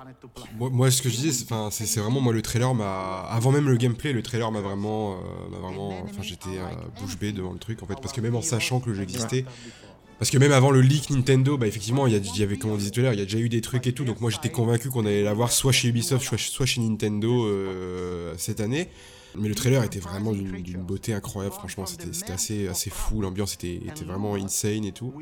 Le gameplay, franchement, bah, très très content en fait de voir effectivement qu'on retourne pas au Royaume Champignon et que là pour le coup les équipes euh, d'Ubisoft ont pu euh, créer quelque chose de vraiment original avec des, environnements originaux, des personnages originaux, des ennemis originaux. Enfin bref, on a vraiment quand même euh, un travail qui est, bah, encore plus, euh, plus intéressant que, que ne l'était sur le premier en fait au final parce que c'est vraiment c'est vraiment quelque chose de nouveau en fait là où le premier jeu était très bien mais il y avait toujours ce oui bon c'est vraiment lapin crétin l'humour des lapins crétins dans l'univers de Mario là on a quand même quelque chose de nouveau il y a une plus-value vraiment super intéressante et franchement les ajustements de gameplay me, me, me saucent énormément personnellement j'ai l'impression qu'on est sur un enfin je pense que le jeu va être euh, va être vraiment euh, à des années-lumière de ce qu'était le premier en fait genre je pense qu'on va avoir une, une évolution euh, majeure euh, entre les deux titres pour le coup Bah ouais, li- littéralement, quand tu parles d'années-lumière, effectivement, Ouais. hein, puisqu'on est dans l'espace. vraiment ouais Donc ouais, franchement, c'était euh, bah, l'annonce que tout le monde a retenue de, de ce de ce Ubisoft Forward, malgré le fait qu'il ait fuité finalement, bah c'est ça qui a fait le show. Hein. euh. Bah ouais, bah en- même temps par rapport au reste, hein, bon, euh, Bah, on va être La- honnête, après, hein. la, la, la conf Ubisoft était, était cool globalement, mais bah pour moi, elle était simplement cool en fait, tu vois. Genre, euh, elle était sympa, quoi. Ça se regardait, mais genre, euh, moi, malgré le fait que je, que je touchais un peu à tout et que je jouais à vraiment plein de trucs différents, et je pense qu'on est un peu tous euh, dans ce cas-là ici, euh, bah franchement, il n'y a pas grand-chose qui m'a donné envie de me dire, ouais, je vais jouer à un jeu Ubisoft dans les, dans, les- dans les deux prochaines années, quoi, tu vois. Ouais, puis bon, euh, ces, ces dernières années, Ubisoft, euh, ils- sont un peu enfermés dans, dans les Tom Clancy, euh, jeux de guerre. Ouais, c'est vrai qu'on est un peu, T'as un peu l'impression de voir huit On fois est un le même peu jeu, dans ce délire-là avec Ubisoft. J'ai l'impression qu'ils sont en train de répéter un peu les erreurs d'il y a 10 ans et, euh, et ça, ça, ça, moi, ça me fait un peu chier. Mais bon, après, c'est pas. euh, Ubisoft, c'est pas l'éditeur que je porte le plus dans mon cœur, donc bah, au pire, tant pis pour eux, quoi. Mais euh, c'est vrai que je. Ah oui, c'est c'est sûr qu'avec leur, leur Tom Clancy, Rainbow Six, etc., euh, pff, c'est vraiment la partie qu'on zappe. hein. Là, je suis bien d'accord. Ouais, pour- moi perso, pour, euh, pour Ubisoft, le problème que j'ai, c'est que, à part les deux derniers jeux qu'ils ont parlé de la conférence, si je dis pas de bêtises, tous les autres jeux avaient déjà été annoncés. Far Cry était déjà Ouais, en annoncé depuis un moment. ouais, bien sûr, ouais, bien sûr, bien sûr. Ball par- Rainbow Six Et pareil. encore, Avatar, c'était. Avatar, c'était déjà annoncé. Ouais, en bien sûr. Ouais, C'était annoncé, parlé, mais on enfin, avait voilà. vraiment. euh, Enfin, après, oui, si, oui, si on prend. en- Si on veut vraiment prendre les jeux qui rien n'ont de pas été annoncés, il y avait euh, que le Mario, quoi. Genre. Ouais, ouais. Parce que Avatar s'est annoncé il y, a, il, y a, il, y a, il y a des années. Et puis même le Rainbow Six Extraction, là, qui s'appelait Quarantaine avant, hein, euh, il a été Ouais, annoncé, je sais pas, en Avant le 2014, Covid, ouais. 2015. Ouais, ouais, vraiment, ouais. Non, mais le truc, et en plus, il a totalement changé de direction entre temps et tout. Enfin, c'est vraiment le, le, le projet a probablement été reboot entre temps. Enfin, c'était. euh, Mais euh, ouais, c'est le problème qu'il y a eu dans cette conférence, c'est que vraiment il y avait zéro nouveauté. Enfin, c'est bien, il y avait du contenu et tout pour les trucs qui existaient déjà, mais il y avait, on n'a aucune idée de ce qui va arriver dans le futur chez Ubisoft, quoi. Et je pense que ce qui a dû frustrer beaucoup de gens aussi, c'est l'absence de certains jeux, dont un certain jeu où il y a Monsieur Ansel qui s'est cassé. Bon, voilà, ça, voilà, mais euh, je sais que. Voilà, c'est- ça a dû frustrer pas mal de gens. Et puis derrière, voir qu'en plus ça a parlé que de jeux qui étaient soit déjà sortis, soit déjà annoncés depuis un moment. C'était pas incroyable comme euh, conférence, rien que pour ça, tu vois. Genre, les, les seules vraiment vraies nouveautés où on a eu des nouveautés euh, dans, dans le genre, on n'avait jamais vu de gameplay, ou on n'avait jamais eu de. On n'avait jamais entendu parler du jeu, c'était Mario Lapin, et Lapin Crétin et puis Avatar. quoi. Ouais, c'est vrai. Ouais, bah c'est c'est sûr que Beyond Good and Evil, euh, là, euh, moi personnellement, je l'attendais même pas parce que Non, c'est non. tellement une un fantôme ce jeu. Non, il est mort enfin, le je jeu. veux dire, c'est presque avis. Half-Life 3, hein, je veux dire. euh, Ouais, c'est compliqué. Après, le, le jeu est pas mort quand même. Il y a encore des gens qui travaillent dessus, mais c'est vrai que bah, il a toujours eu un statut un peu particulier ce jeu. Et là, effectivement, euh, avec les dernières polémiques autour d'Ancel, euh, le, le fait qu'il soit plus chez Ubisoft, euh, même le statut général de Beyond Good and Evil 2 depuis euh, je sais pas combien d'années. En vrai, c'est vrai que c'est pas rassurant. Moi, personnellement, je vous avoue, je vous avouerai que j'en ai pas grand chose à foutre dans la mesure où j'ai même pas fait le premier et que et même si c'est un jeu que j'ai Pareil. envie de faire, il est sur mon sur mon backlog. J'ai vraiment j'ai envie de le faire, mais euh, J'attends pas le 2 particulièrement et je pense vraiment que le 2, s'il doit exister, c'est un jeu, on va encore l'attendre très très très très longtemps pour le coup. Genre, euh, je sais pas, c'est. J'ai l'impression que c'est à la fois trop ambitieux et à la fois en même temps ça avance pas assez parce que bah. C'est probablement pas la priorité chez Ubisoft actuellement, donc euh, moi je pense que c'est un truc qu'on on aura rien de palpable avant très très longtemps. J'espère me tromper pour les fans, Ouais. mais euh, mais c'est ce que non, je mais pense. c'est quoi. sûr que c'est un peu, j'ai envie de dire, le- c'est un peu comme Metroid. Ils ont, ils ont rebooté le, le développement tellement de fois. La dernière fois, ça avait fait polémique parce qu'ils demandaient aux fans de, de bosser à leur place sur les éléments de, de design, euh, de design Je me rappelle graphique. Enfin, je me euh, rappelle d'un bail comme ça, ouais, effectivement. pourtant, c'est un jeu qui, a- on se dit qu'il a un potentiel de, de Bien sûr. malade, mais potentiel de malade pour faire des beaux trailers. Mais pour du gameplay, on se pose encore la question, quoi. Ça, ouais. Puis bon, après, un jeu à très, bon poten- à très très gros potentiel ne sera pas forcément un succès, et je pense que c'est aussi ça qui leur fait un peu peur, quoi. Parce que bon, euh, Beyond. Good and Evil, euh, c'est euh, ça a été un succès critique, mais je suis pas certain que ce soit dans le top des ventes d'Ubisoft, quoi. Ah, non, clairement ça, pas. c'est clair et net. Oui, bah c'est après le jeu a tellement fait parler de lui que on peut se dire qu'il y aura quand même Ouais, quelques ventes derrière, moins, mais euh, effectivement, on n'est pas à l'abri de, de l'échec la- euh, relatif. la com a Le déjà problème de commencé. Ouais, voilà, si, Le, si- le problème de Beyond Good and Evil, c'est c'est vraiment qu'il risque de faire une cyberpunk, à mon avis. Ah, ça Tout le monde l'attend tellement ouais. Ah ouais. que Ah ouais, ça pas. derrière il va se faire euh, détruire. Mais ça doit être à mon avis une des raisons pour lesquelles euh, ils le sortent pas, c'est qu'il y a tellement d'attentes et qu'ils sont jamais prêts à 100% et puis qu'ils se rendent compte qu'il y a un truc qui va pas et euh, voilà, ils ne veulent pas prendre le risque à un moment de le sortir en, en se disant que les gens seront déçus quoi. Ouais, un petit peu, un petit peu comme Half-Life 3 quelque part. Hein. euh, C'est, c'est- tu sais pas, hein, peut-être. Bah Half-Life il 3, flippe je crois que le, euh, le développement est officiellement Bah abandonné. après, Half-Life hein, je 3, veux le, dire. le, le- le développement, le vrai, sais pas, ça, ça a jamais le été vrai trop dit, développement hein. d'Half-Life 3, il a littéralement jamais commencé pour le coup. Enfin, je veux dire, il y avait épisode 3, c'était Oui, voilà. prévu, mais, euh, mais ça a été cancel euh, très rapidement. hein, euh, épisode 3, enfin, très rapidement. À la base, c'était vraiment épisode 3. Après, ils ont dit oui, il y aura un 3, machin et tout. Mais on sait tous que Half-Life 3, ça fait des années que ça a été. euh, ça fait super longtemps que ça a été Et puis, bah, quoi, genre. Chez Shenmue 3, c'est pareil. Shenmue 3, euh, bah voilà, c'était une grande arlésienne. Il est sorti. Bon, apparemment, euh, c'est quand même sympa au niveau de l'histoire et tout, mais bon, bah voilà, euh, c'est pas, mais après, pas fou mais après 3, les hein. différences quand même avec la différence entre ces jeux-là et euh, Beyond Good and Evil, c'est que c'est des jeux qui ont été annoncés avant même leur développement et des trucs ou, ou des trucs qui étaient en début de développement et on avait vraiment genre ça a été annu- enfin on a on a su Ouais. que ça avait été annulé très vite en fait, tu vois. C'est des trucs qu'on attendait qu'on devait même plus attendre. Bon après les fans continuent à l'attendre évidemment, c'est certain. Là où Beyond Good and Evil, bah là, euh, ça fait quand même déjà quelques années maintenant que le truc a été officiellement mis en, en- en chantier, tu vois. Et, euh, et on sait que ça existe encore. Il y a, il y a encore des devs qui disent, euh, qui disent, qui sont là sur Twitter, sur les réseaux sociaux, Bien qui sûr, disent oui, on travaille dessus, on est vraiment en train de bosser là-dessus, quoi. Mais euh, ça fait. Heureusement, n'empêche, ouais, heureusement que du côté de Nintendo, ce genre de choses n'existe pas. Hein. Metroid Prime 4, Bayonetta 3. Ah non, Pikmin mais 3, bon, des on était- Ouais, mais- Pikmin 4, ouais, bah, on va en parler de Pikmin 4, hein, il est dans la liste, euh, il, il est dans la liste aussi. énorme. Mais non, mais pour, pour terminer, on va accélérer un petit peu cette partie quand même euh, tiers, Oui, oui. sinon on va pas y arriver. Donc ouais, pour terminer Ouais. la conférence Ubisoft, on a eu effectivement euh, ce trailer d'Avatar qui, moi, je trouvais que c'était très joli, ça posait un univers, mais il y a beaucoup de gens qui ont été déçus parce que effectivement, c'était annoncé il y a de longues années. Avatar, il y en a qui disent que l'univers est un petit peu démodé aussi. Bon, après, je me dis, euh, qu'est-ce qui va arriver en premier entre le jeu et euh, Avatar 2, quoi, le film. hein, ouais, le que- film. bah, à mon avis, ils veulent les sortir en même voilà. temps, justement, à mon avis. Il y a tout à fait moyen. Donc euh, rendez-vous en 2030. non, on, verra, on verra. 2023, allez. On croise les doigts. Euh, alors ensuite, autre conférence, on a eu la conférence Gearbox. Alors Gearbox est connu pour la série Borderlands. Personnellement, je suis pas trop fan de cette série, donc euh, Voilà, on a eu un truc qui s'appelait Games Beat Session, je suis incapable de vous dire ce que c'était. On a eu encore un truc 24 Entertainment Naraka Blade Point, je sais pas ce que c'est non plus.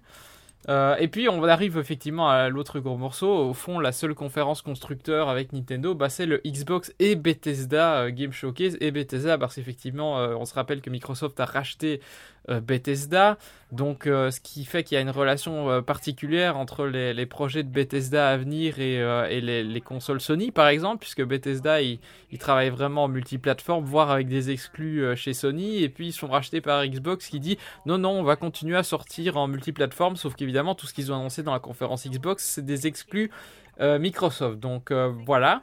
Donc ça a commencé avec euh, Starfield, donc justement gros jeu Bethesda, beaucoup de hype, un trailer intéressant mais aucun gameplay.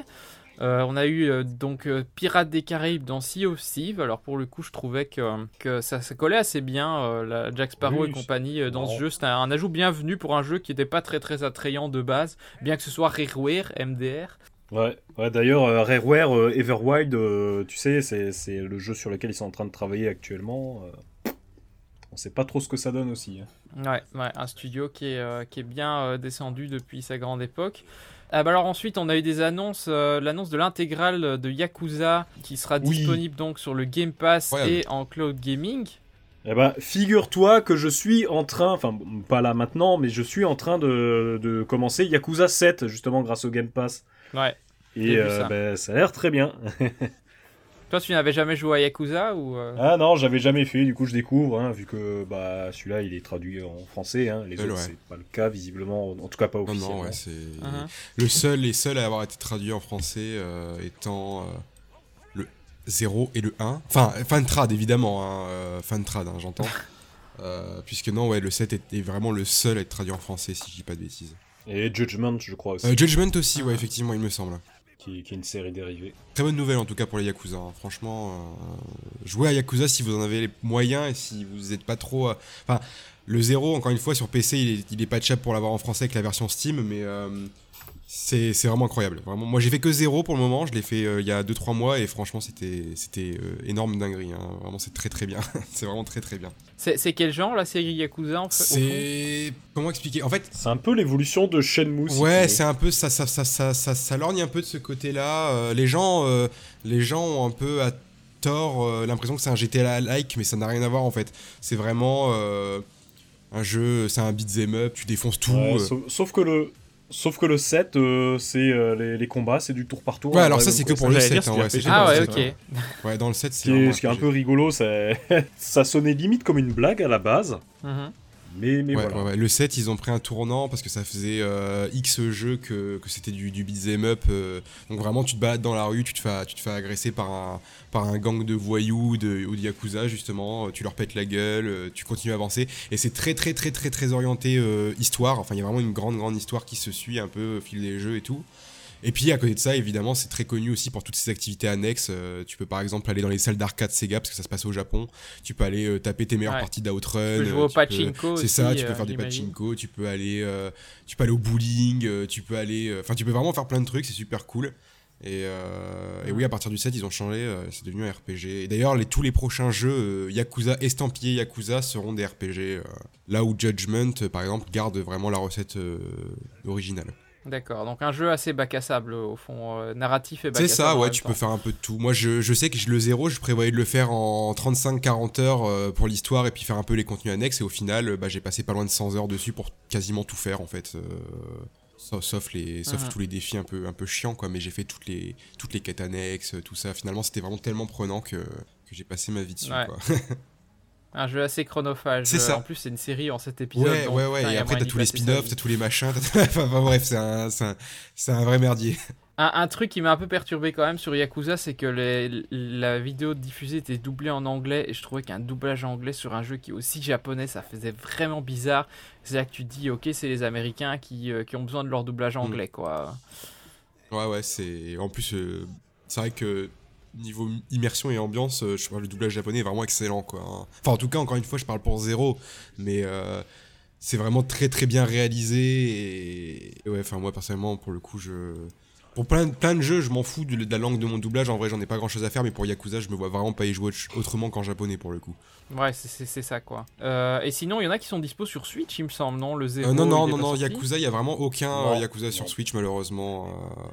S'il y avait Yakuza 0, euh, je, je, je, je l'achèterais probablement sans réfléchir, mais, mais il n'y est pas, il n'y est pas malheureusement. Ah ouais, d'accord, parce que moi, il me semblait avoir vu, passer des news sur Yakuza, alors que généralement, je suis plutôt ce qui est du côté de Nintendo, donc c'est Mm. un peu, un peu curieux. Après, peut-être Mais bon, voilà, dommage. Peut-être qu'à un moment ils y ont pensé, peut-être que tu as vu un truc par rapport à ça, mais je sais qu'en tout cas à l'heure actuelle il n'y a pas de, de jeu de la série Yakuza sur, euh, Mhm. sur euh, Switch. D'accord.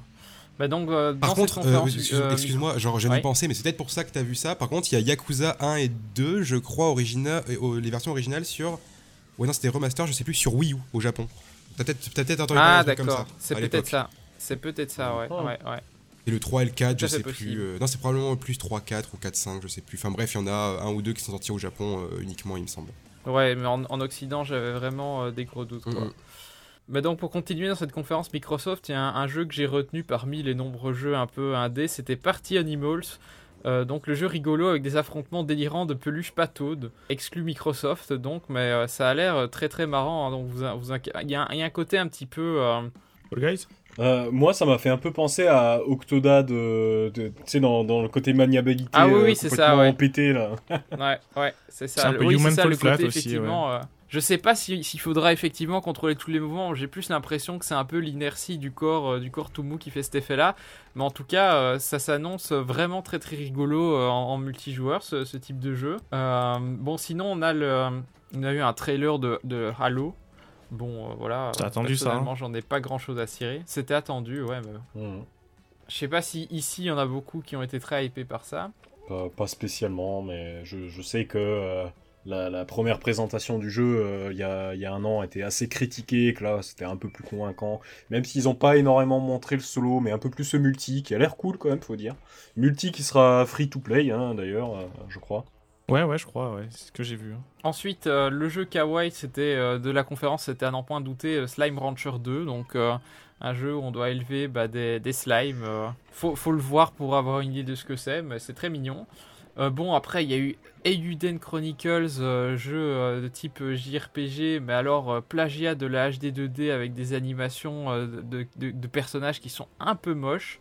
Ouais, puis c'est surtout, en fait, c'est, je crois, les créateurs de, des Suikoden qui, qui refont un jeu à la, bah, un peu du même style, hein, avec un Kickstarter, un peu comme le mec de, de Castlevania Symphony of the Night avec Bloodstained.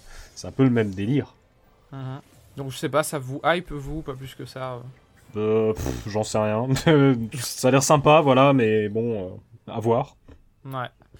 Alors euh, ensuite on a eu Flight Simulator qui était clairement la claque graphique pour moi de, de cette conférence parce que bon moi, moi qui aime bien traîner un peu sur Google Earth, je me dis que, que piloter un avion en plus avec euh, ces décors super bien modélisés ça a l'air euh, vraiment pas mal pour, euh, pour se détendre après une longue journée. euh.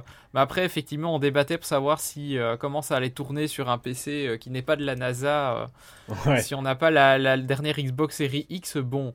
Et alors aussi le, le petit souci de, de Flight Simulator, c'est que bon, ils ont essayé de modéliser le monde entier. Alors effectivement, les modèles 3D sont là, mais ils ont généralement collé des textures un peu random sur les bâtiments euh, qui sont censés être en fonction de, des traditions euh, ur- urbanistiques locales, sauf qu'on on se retrouve avec des châteaux forts, euh, par exemple dans des villes un peu mineures de France, qui ressemblent à des espèces de, complexes hôteliers complètement délirants à la, à, la Le Corbusier, voilà, donc des trucs complètement délirants. Donc évidemment, certaines villes euh, ont, eu un soin vraiment euh, très très particulier. Et puis si tu as envie d'aller voir euh, ta petite ville de province et que tu, vois que ton château local est complètement bousillé, c'est un, petit peu la déception.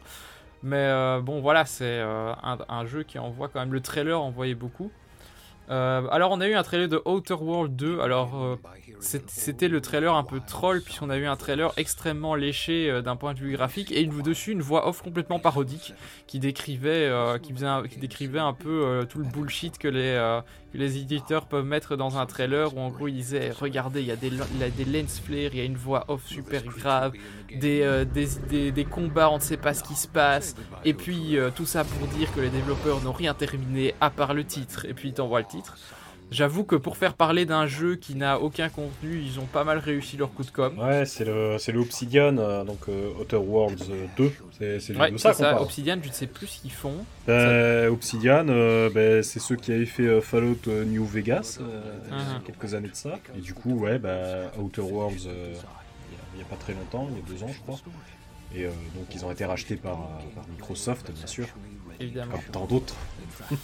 Voilà, ensuite on a une euh, très longue page sur euh, Forza euh, qui euh, graphiquement était euh, pas mal non plus. Enfin, ça a beaucoup marqué aussi Ah, les, ça les- envoie les- quand même. les gens qui aiment les jeux de bagnole. Moi personnellement, je fais ok Forza. J'en bon. suis un peu, hein, j'avoue que ouais, je, suis, suis content de voir ça. J'aime bien, moi. Bah écoute, les, fétichistes de, de belles carrosseries apprécieront. hein. Ouais. Et Les puis- Vroom vroom. C'est ça, les vroom vroom, les fast rapides et, rapides et furieux. Euh, et puis on termine bah, avec euh, Phil Spencer qui a quand même fait une apparition dans, sa conférence parce qu'on se demandait un peu si c'était pas la conférence Bethesda euh, tellement ils ont mis l'accent sur les personnalités de, Bethesda, style Todd Howard, etc. Et finalement on a Phil Spencer avec son côté showman à l'américaine habituel qui se fait mousser sur le Game Pass parce que c'était vraiment le, coup de, marteau sur le clou tout au long de la conférence. Le jeu sera disponible en exclu sur le Game Pass Cloud Gaming machin. Donc il dit regardez on aura des dizaines des dizaines de jeux sur le Game Pass, ça va révolutionner l'expérience euh, des gamers. Voilà, the most incredible gaming experience. Et puis juste après ça, il balance une annonce de mini frigo. J'ai trouvé ça euh, assez cocasse quand même. Euh, Est-ce que c'était de l'auto-parodie euh, de la part de Phil Spencer? Je ne sais pas. Ah, C'était 100% d'autodérision. Hein. Tout le monde parlait de frigo quand ils ont vu l'Xbox Series X la première fois. euh, bah derrière, ils Oui, sortent oui, dessus. Donc euh, bon, ah bah, après c'est vrai que euh, le Game Pass effectivement ça a donné pas mal un aperçu bah, de ce que peut être l'avenir du jeu vidéo puisqu'on a là on a quand même un truc qui s'annonce comme un vrai Netflix du jeu vidéo avec un prix euh, au diapason et euh, la possibilité de jouer en cloud gaming même si on n'a pas le, le PC de la NASA.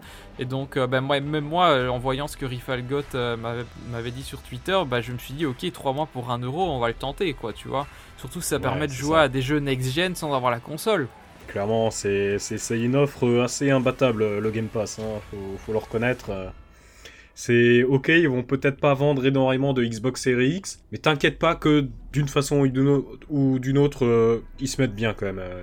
Je pense que euh, ça va, vraiment, ça va vraiment prendre encore plus d'ampleur le Game Pass. Oui, et ça va sans doute donner le ton de ce que va être l'avenir du jeu vidéo. hein. Bon, après, ça pourrait faire un podcast évidemment, mais euh, Nintendo, plus euh, ou moins, qui, ouais, je sais pas. Nintendo qui, euh, qui était réticente au, au cloud gaming pendant des années euh, a décidé de s'y mettre aussi. Donc, euh, on voit que ça va vers ça. Voilà.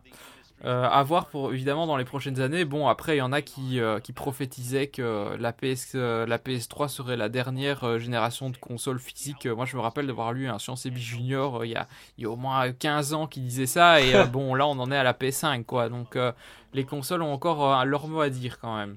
Bon, alors ensuite, on a le Square, le Square Enix Showcase. Ça, c'était aussi le, le gros somme à la fin de cette conférence. Euh, bon, faut dire que les conférences Square Enix en général, c'était pas, euh, c'était pas fabuleux. hein. On se rappelle que les annonces Mais- n'étaient pas incroyables. Ouais, Alors- 2019, euh, c'était pas trop mal, il me semble. hein.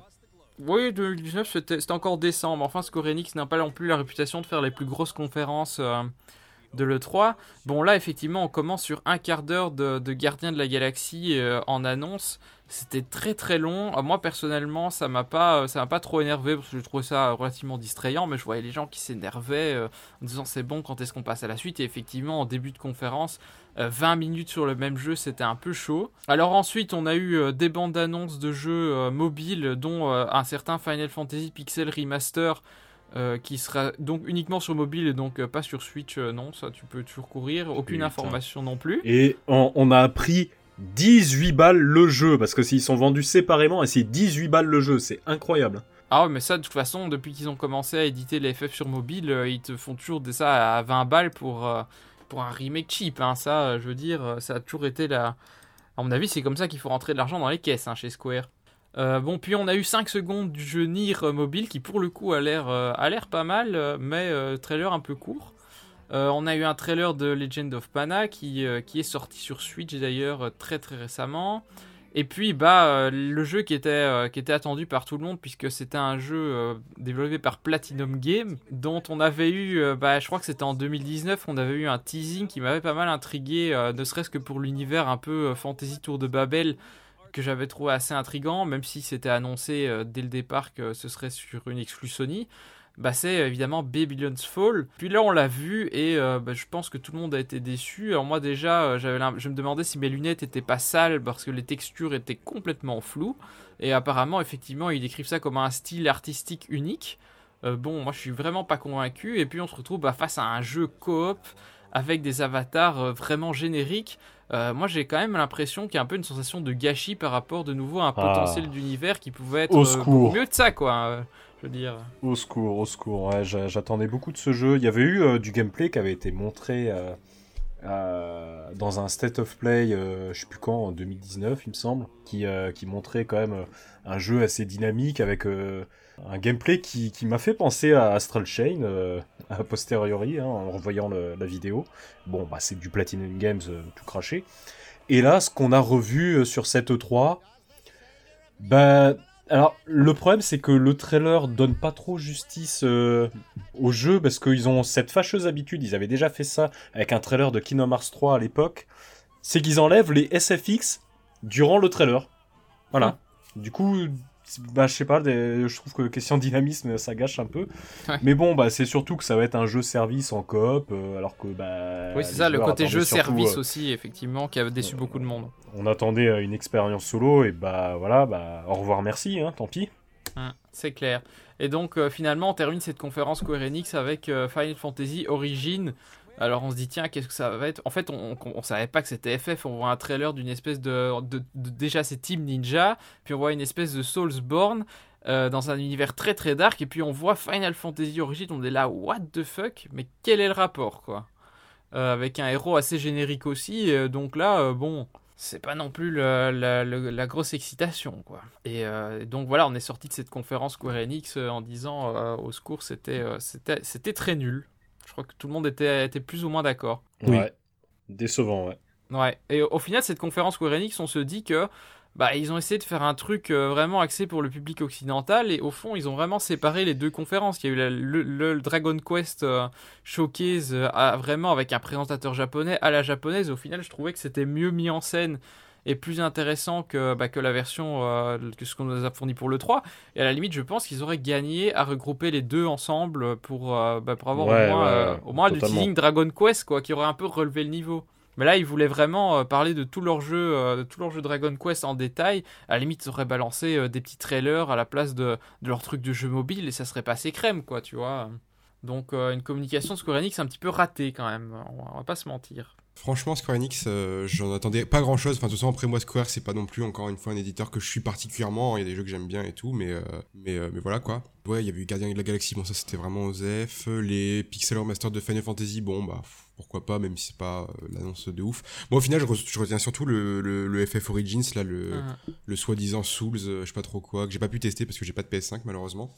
Mais, mais je retiens surtout ça, même si franchement, je suis extrêmement déçu techniquement du bail, quoi. Genre, c'est vraiment, enfin, c'était très moche. Euh, c'était vraiment très très moche euh, la présentation, donc. Euh, mhm. Donc ouais, je j'ai hâte de voir ce que ça donne niveau gameplay et tout. Genre ça peut être cool et tout, mais franchement je suis pas trop saucé par l'aspect du jeu ni par l'univers, enfin de la, la, manière dont il réinterprète l'univers du premier du premier FF. Je sais pas, je suis pas totalement convaincu, mais je vais quand même garder un œil dessus. Voilà. Ouais, c'est clairement pas très convaincant. Ok, bah du coup on va, euh, bah, on va continuer. Donc là on a fini euh, Square Enix. Donc mhm. après on a eu un truc de, de, Warner Bros pour le jeu Back 4 Blood. Donc euh, c'est un peu l'équipe de Left 4 Dead qui a fait, qui a fait un jeu sans, sans la licence Left 4 Dead. Euh, on a eu ensuite le, PC Gaming Show. Effectivement, euh, pas beaucoup de monde l'a vu, étant donné qu'on venait tous de voir euh, de se taper Square Enix jusqu'à 22h et avait, on avait aucune envie d'attendre jusqu'à 23h30 pour se taper un truc qu'on savait très bien que ça allait être chiant parce que le PC Gaming Show, on va pas se mentir, depuis que ça existe 7 ans maintenant, c'est généralement l'une des conférences les plus barbantes. là, ils ont essayé de faire un truc un peu différent au niveau de la présentation. Ils ont essayé de faire, euh, de faire dans l'humour et le décalé, même si c'était euh, c'était assez malaisant, on va pas se mentir. Je sais pas si vous avez vu le, au moins l'intro du, PC Gaming Absolument Show. Absolument pas. leur truc dans l'espace là. Alors, du PC Gaming Show, moi j'ai regardé. euh, je crois que je suis seul. Oh non, Bribri, tu avais, tu as regardé en fond, je crois, c'est ça? Ouais, mais vraiment en fond, avec le Vraiment truc en de- fond, le ouais. truc de l'espace là, un peu bizarre là. Ouais, c'est ça, ouais, ça commençait Ouais, comme ça, ouais, une ouais. mise en scène, tout ça. J'ai regardé euh, PC Gaming Show. Euh, j'ai trouvé que franchement, alors j'en ai quasiment pas de souvenirs. Hein, je vais pas vous mentir, il y a pas grand chose qui m'a marqué pendant le pendant la, la présentation. Mais après c'est aussi parce que j'ai une mémoire euh, très très sélective. mais euh, Ouais. mais je me rappelle au moins avoir passé un moment pas trop désagréable. Enfin, je me suis fait chier un peu par moment parce que parce que parce que je- Ouais. parce que j'ai parce que c'était tard. Enfin, c'était tard. C'était pas trop tard, mais on avait déjà mangé les conférences d'avant et tout, et, euh, et ça m'avait euh, un peu un peu rincé euh, mentalement. PC Gaming Show, je me rappelle quand même que pour une fois, j'ai pas eu j'ai pas eu envie de souffler pendant 2h30. euh, comparé à toutes les années précédentes où j'ai essayé de le regarder et où j'ai abandonné au bout de 20 minutes parce que c'était vraiment vraiment insoutenable en fait de la torture hein, presque hein, je, je dirais franchement cette année il y avait quand même pas mal de jeux il y avait quand même pas mal d'annonces pas mal de petits trucs et tout bon la mise en scène était était, était, ce qu'elle était hein, évidemment Euh, je me suis pas trop attardé là-dessus j'avoue que je l'ai un peu plus mis en fond aussi euh, que les autres conférences hein. j'ai regardé mais j'étais euh, très clairement j'étais sur Discord et je parlais avec mes potes plus que je ne regardais quoi mais je me rappelle quand même que ça allait quoi globalement mais alors voilà je pourrais vraiment pas vous restituer les annonces parce que j'en ai vraiment pas beaucoup de souvenirs hein. Moi je me souviens de la, la- la sponsor pour les, les robots là. Oui, c'est ça. Tout le jeu était sponsorisé par le truc Ouais. de, de mecha. Euh. Ouais, s'appelle bah, apparemment, quand même, il y avait, euh, il y avait 40 jeux, euh, d'après euh, les gens qui, qui ont compté, qui ont fait le débrief. Donc, il y avait quand même euh, beaucoup de jeux. Après, euh, voilà, effectivement, moi, j'ai pas regardé non plus parce qu'il y avait trop de conférences. À un moment, euh, on n'en peut plus, quoi. Ensuite, euh, le lundi 14 juin, on- donc euh, dès 1h du matin, le Future Game Show. Je suis incapable de vous dire ce que c'était. Ça dit quelque chose à quelqu'un? C'était dans le même genre que le PC Gaming Show, c'est la suite. euh, Je grosso sais pas. modo. C'était naze. D'accord. ouais j'ai pas regardé pour le coup Uh-huh. Apparemment, l'opérateur Verizon a fait une conférence. Je n'ai pas regardé. Euh, et puis, on a eu la conférence Intellivision. Alors, euh, je sais pas si vous, vous avez regardé par curiosité. Évidemment, on s'attendait pas à une grosse conférence avec des gros jeux. Mais moi, j'ai regardé quand même par curiosité parce que, euh, bah, Intellivision, on dit, ouais, ils reviennent de loin quand même. hein. C'était une gloire de l'époque du duel contre Atari. donc, on est vraiment dans les années 70, euh, tout début années 80. Donc, on, on se dit, mais qu'est-ce qu'ils ont fait? Et donc en fait ils présentent... euh, bon après j'ai regardé quand même un peu l'historique de la compagnie parce que je me dis ils ont quand même fait faillite depuis le temps. euh, et en fait ils ont été rachetés deux fois, euh, deux trois fois même par, bah, par de, nouveaux, de nouveaux patrons qui ont essayé à chaque fois de, capitaliser sur leur catalogue historique. Et donc là ils ont décidé bah, de relancer une console. Alors tu te dis ok est-ce que ça va être un, un nouveau truc? Et en fait comment le décrire? Ça s'appelle l'Amico. Donc comme on l'indique c'est censé être un truc pour jouer entre amis. Et alors il y a un contrôleur assez spécial euh, qui consiste principalement. Il y a un- déjà il y a un écran sur le contrôleur. Euh, on peut jouer je crois à deux joueurs, euh, peut-être même plus. Et il y a une, alors, une espèce de molette qui sert à, à contrôler. Mais il n'y a pas de bouton physique. Alors est-ce qu'on peut toucher l'écran tactile et utiliser la molette ou, un truc comme ça? Enfin ça a l'air assez spécial. Toujours est-il qu'en fait, leur catalogue de jeux, c'est grosso modo des jeux classiques à télévision, mais remakés euh, avec des graphismes en 3D euh, qui sont, je trouve, euh, assez moches. Enfin, ça casse pas des briques, quoi. Et alors, j'ai vu le prix de la console, je me dis, ok, ce truc, ça doit coûter euh, 50 balles, 100 balles maximum, quoi. Et ça coûtait 280 euros. J'étais là, pardon. Et en plus, je crois que les jeux sont payants en plus de ça. Donc je me dis, mais, mais what the fuck, quoi. Ils espèrent vraiment euh, arriver, à vendre arriver à vendre ce truc, je sais pas. De toute façon, ce truc ne sortira pas en magasin physique, c'est uniquement sur, euh, sur certains sites euh, de distributeurs, vraiment euh, pratiquement un par pays. Euh, je me demande vraiment combien de ventes ils vont faire. Et alors un truc très comique aussi que j'avais vu sur, euh, sur leur site internet, c'est que euh, ils se, sur leur page de l'équipe, je me disais, oui, des fois qu'il y a des anciens euh, d'un télévision qui soient, euh, qui soient là-dedans. Et en fait, ils essayent de, clairement de se créer une, euh, une pseudo-légitimité en disant euh, on a six- notre équipe a 600 ans d'expérience dans l'industrie. 600 ans d'expérience. Donc à côté, Nintendo avec, euh, avec ses, euh, je crois, euh, 110 ans d'expérience, un truc comme ça, c'est du petit lait quoi. hein. 600 ans d'expérience. Ils sont trop forts. Dans le jeu Dans le vidéo. évidemment. Alors évidemment, tu comprends assez vite qu'ils sont neufs et ils n'ont fait qu'additionner euh, l'expérience de, de chaque membre de l'équipe. Mais enfin, euh, ça semblait quand même très très présomptueux, on va Mhm. dire. Ouais, un peu, ouais. Ils font, ils font crier. Dans, dans la catégorie des statistiques qui ne veulent rien dire, je demande euh, un télévision. Donc voilà, une, conférence, on va dire, décalée, pas de la façon qu'on imaginait. Alors ensuite, on a eu d'autres conférences. On a eu, on a eu Take-Two, on a eu Mythical Game, on a eu encore un truc de, de jeu indé avec Indie Showcase. On a eu Freedom Showcase. Alors, je ne sais pas où, euh, où, est Devolver. Je crois que je l'ai zappé Devolver dans, dans ma liste de conférences. Euh, mais on peut quand même parler vite fait de Devolver. Donc, euh, depuis... peut-être après... C'était peut-être après Square, en fait. Ouais, je sais plus. Ouais, c'était après... Non, c'était après Ubisoft, je crois. Ou, Microsoft. C'était un je, je sais juste que cette année, ils n'ont pas fait une horaire complètement con ce coup-ci, et je leur en remercie, hein, parce que les, les, trucs à 6h du mat, au secours. Oui, encore oui, 6h du mat, ça va. D'habitude, je crois que c'était genre à 4h ou enfin à 1h vraiment pas regardable, quoi, tu vois. Oui, voilà. Là, ils sont enfin rendus compte. Ah, ouais, c'est vrai, les Européens, ils regardent aussi. Ouais, ouais c'est ça. Et euh, bon, alors du coup, ils nous ont fait une, euh, une mise en scène, ben, comme d'habitude, ils sont vraiment dans le côté complètement parodique. Et euh, là, c'était vraiment digne d'une production hollywoodienne. Hein. À la fin, ils ont fait un, making-of en montrant comment ils avaient filmé ça. Et effectivement, moi, j'ai regardé juste, juste pour le, fun de voir cette conférence complètement décalée qui parodie au fond les conférences 3. D'habitude, ils, faisaient des espèces de conférences avec un faux public où ça partait complètement en cacahuète. Ici, évidemment, on a compris. Donc, euh, ils ont essayé de faire un truc où ils assumaient directement le côté euh, dans les coulisses et euh, qu'est-ce qu'on va faire. Et, vraiment, ils dénoncent un peu tout le côté bullshit marketing. J'ai trouvé ça assez drôle. Effectivement, au milieu de ça, ils ont réussi quand même à, caser quelques jeux. dont certains on se demandait vraiment si c'était pas c'était pas une blague ça faisait pas partie du fake parce que leur concept cette année c'était le Devolver je crois Max Pass Plus ou un truc du genre où en gros c'est un pass gratuit qui permet d'acheter des jeux premium. Donc en gros, ils se moquent évidemment du Game Pass euh, tout en vendant des jeux de façon extrêmement traditionnelle, avec euh, soi-disant une cassette unique euh, comprenant l'enregistrement original de, de, la vidéo. Je ne sais même pas si cette cassette existait vraiment. Elle était censée être en vente pour le prix de 10 000 dollars. Évidemment sold out au moment où j'ai regardé. Mais euh, donc effectivement, on a un peu de mal à distinguer le, vrai du faux, surtout qu'il y avait un, jeu notamment qui s'appelait euh, Devolver euh, Tumble, je ne sais plus trop quoi, une espèce de jeu de puzzle où en gros il est marketé ça en disant détruisez votre vie en, en passant, en passant votre temps sur ce jeu mobile un peu à la Candy Crush quoi. Et quand j'ai vu ça, je me suis demandé si c'était pas un jeu parodique, mais non, effectivement, c'est un, un vrai jeu. Donc voilà, la communication toujours très très particulière de Devolver. Est-ce qu'il y a des jeux que vous avez retenus euh, sur cette conférence-là? Phantom Abyss, j'ai trouvé ça cool. Euh, je l'ai pas encore pris, mais là, il est sorti en Early Access. Il avait l'air trop bien. Et ouais, vraiment euh, trop bien. Ouais, deux, trois petites choses que j'avais notées aussi. Il y avait un, jeu euh, avec un style Japon féodal en noir et blanc qui était ultra beau, oui, vraiment. Tout à fait, tout à fait. Euh, puis un autre jeu, je sais plus c'est quoi le nom, qui, c'était euh, du die and retry avec des pièges à la Indiana Jones. C'est ça, c'est Phantom Abyss, ça justement. C'est, c'est ce que tu dis, ouais, voilà, bah franchement, ça a l'air cool, euh, j'aime bien.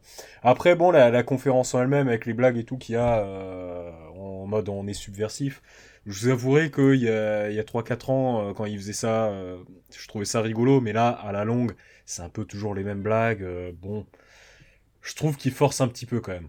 Bah ouais, j'ai envie de dire, euh, on aime ou on n'aime pas quoi. En, en soi, j'aime bien les, les, critiques, les satires, mais c'est un peu forcé en fait. Bah ouais, je suis un peu de cet avis. En vrai, moi j'étais très très enthousiaste avec les premières fois où ils l'ont fait. Genre la première, la deuxième, euh, ça me faisait bien marrer quand même, c'était cool. C'était nouveau en fait, donc euh, c'est pour ça que c'était plus Après là, ils, ils, essayent quand même de changer de direction un peu à chaque fois, tu vois, d'essayer de, oui, ça. De, de, critiquer quelque chose de nouveau à chaque fois et tout. Mais j'avoue, j'ai été beaucoup moins emballé cette année. J'ai trouvé ça un peu un peu lourd, tu vois. Alors que d'habitude, c'est vraiment genre de truc qui, qui, me plaît un petit peu, tu vois, genre au moins un peu. J'avoue que cette année, ça m'a pas trop convaincu. Et puis en plus de ça, j'ai pas été très convaincu par les jeux non plus, même s'il y avait des trucs qui avaient l'air sympas. Hein. Mais euh... mais je sais pas, j'attendais euh, j'attendais un peu plus de Devolver. Euh, surtout que Devolver, c'est probablement l'éditeur que je préfère. Enfin, je veux dire, euh, ils sont ils ont vraiment un catalogue assez incroyable, je trouve. Et il y a des jeux qui ont l'air cool, mais il y a rien qui m'a qui m'a transcendé en fait. Il y a rien qui m'a vraiment marqué. Euh. Puis en plus, moi j'attendais une. Enfin, en vrai, non, je l'attendais pas parce que je m'attendais à ce que ça soit pas vraiment dedans. Mais en vrai, le, seul truc d'Evolver que j'attends euh, à l'avenir, dans un avenir proche, en fait, c'est, le DLC de Katana Zero. Donc, euh, c'est le seul truc qui aurait pu vraiment me faire dire s'il y avait eu que ça et que le reste m'intéressait pas, je me serais dit ouais, bon, c'était cool quand même. Mais finalement, il n'y a pas eu. Donc, ouais, j'ai pas été trop, trop, trop, convaincu. Mais après, c'était cool quand même en vrai. Hein. C'était, c'était plus intéressant et, et plus dynamique que, je sais pas Ouais, PC Gaming Show. non, faut que j'arrête de, de, tra- de trash talk euh, PC Gaming Show. C'était c'était pas trop mal cette année. Pour une fois, on va leur, on va leur accorder ça quand même. Bah, pour le, pour le coup, j'ai trouvé que le PC Gaming Show était beaucoup plus malaisant dans le genre décalé que, Hmm, ouais, ouais, je comprends. que, que Devolver. Je comprends. Oui, oui, je comprends, ouais. Bah, ap- après, effe- effectivement, Devolver, je trouvais que ça partait très très fort leur, leur conférence en termes d'humour, etc. Et puis ça s'essouffle un petit peu parce que déjà ils parlent super vite, donc si on n'est pas anglophone, on, on a aussi du mal à saisir les vannes. Donc euh, ouais, c'est vrai que sur le milieu, ça s'essoufflait un petit peu. Le jeu dont on parlait, euh, dont parlait Rifalgot, hein, le jeu style japonais en, en noir et blanc, c'est Trek to Yomi. Oui, oui, oui. Et alors Phantom Abyss, euh, c'est le, le jeu que j'ai pris pour un jeu euh, Nintendo 64 euh, ou ou PS1 euh, dans la, la direction artistique. Après, c'est en- Il y avait c'est un- encore du early access, je crois, donc. euh, Ouais, ouais, ça par contre, euh, petite parenthèse, euh, que ça soit dans les autres conférences indé, euh, j'ai vu qu'il y a un gros revival de, de jeux en style euh, PS1 avec euh, des vieux polygones. J'ai un peu du mal à comprendre euh, le délire, mais bon, pourquoi pas. Hein, Ah oui c'est- les, les années 90, ça devient un petit peu les, années Bah, 80 c'est ça, mais quoi. c'est c'est ça, on- ça on vit devient dans un cycle Bah, éternel, hein, ça sera toujours comme ça. Hein. T'inquiète pas que dans, dix- dans 10 Ouais, ans, voilà. sera les années 2000. Mais euh, Les années 2000, ouais, c'est ça. Ouais, Après, sûr, moi, c'est pas pour me déplaire, j'avoue, j'aime beaucoup l'esthétique PS1 et tout. On a eu quand même des. Dernièrement, c'est pas un truc qui est totalement nouveau, hein, ça a commencé il y a quelques années déjà, mais c'est vrai que ça a tendance à s'intensifier un peu euh, ces derniers temps. Mais par exemple, on avait, je sais pas, par exemple, Paratropic qui a quand même fait. euh, euh, assez, assez de bruit à l'époque, c'était une genre d'expérience un peu euh, narrative qui durait euh, 45 minutes, une heure, et c'était vraiment euh, un jeu PS1, quoi, genre, euh, et c'est, euh, et on a de plus en plus de trucs comme ça, et, franchement, moi, je suis très très enthousiaste parce que, euh, bah, la scène indépendante a prouvé, en fait, que ils arrivaient à s'approprier ces, limites techniques euh, qui, pour le coup, ne sont plus vraiment des limites techniques, mais vraiment des limites euh, qu'ils s'imposent eux-mêmes artistiquement, pour en faire des trucs qui sont vraiment très très quali, et, euh, j'avoue que, euh, j'avoue que moi, ça me sauce pas mal. Bon, pas autant que que les revival années 80 et tout parce que c'était plus enfin je préférais mais mais euh, 90 non ouais je trouve que tous les trucs un peu esthétiques euh, low poly tout ça euh, comme ça c'est vraiment kiffant euh. puis en plus on a des bons des bons exemples parce que là il y en avait un dans, dans Devolver je crois enfin c'était peut-être pas dans Devolver mais oui dans les indés il y a eu un truc en particulier comme ça qui m'avait beaucoup marqué mais j'ai plus le titre encore une fois malheureusement et ça ressemblait vraiment à un jeu de PS1 quoi Ouais, il y a eu tellement de jeux que c'est difficile. ouais c'est vrai qu'avec hein. toutes les annonces qu'il y a à chaque fois c'est C'est un peu ça, ouais. C'est beaucoup de conférences. euh, Enfin, on en parlera plus tard du bilan de l'E3, mais c'est vrai Ouais, que c'est ça dans le bilan. peut-être hein. un petit peu trop de conférences parfois. Ouais. Oui, c'est- après c'est c'est aussi ça qu'on attend de l'E3, tu vois, au final, on- ça fait deux ans qu'on était en mode, euh, ouais, Bien sûr, un sûr. an qu'on était, enfin, non, deux ans, deux ans, quand on était Deux en ans, mode, euh, ouais, ouais, on a vraiment envie de, retr- de, de revivre cette, cette semaine, Non deux mais, semaines non, mais t'inquiète, moi je. Oui, bien sûr, je sais, bah, je te... Je suis content. oui, je sais final, bien, surtout hein. venant de toi, je le sais très bien, je sais très bien que t'attendais ça euh, tout particulièrement, on en avait déjà parlé. Carrément, et, ouais. euh, et juste, juste, alors je vais juste revenir sur un petit truc de Devolver avant de, avant d'en finir avec Devolver. Que Devolver, euh, ils ont, ils ont joué la satire, tout ça, c'est super.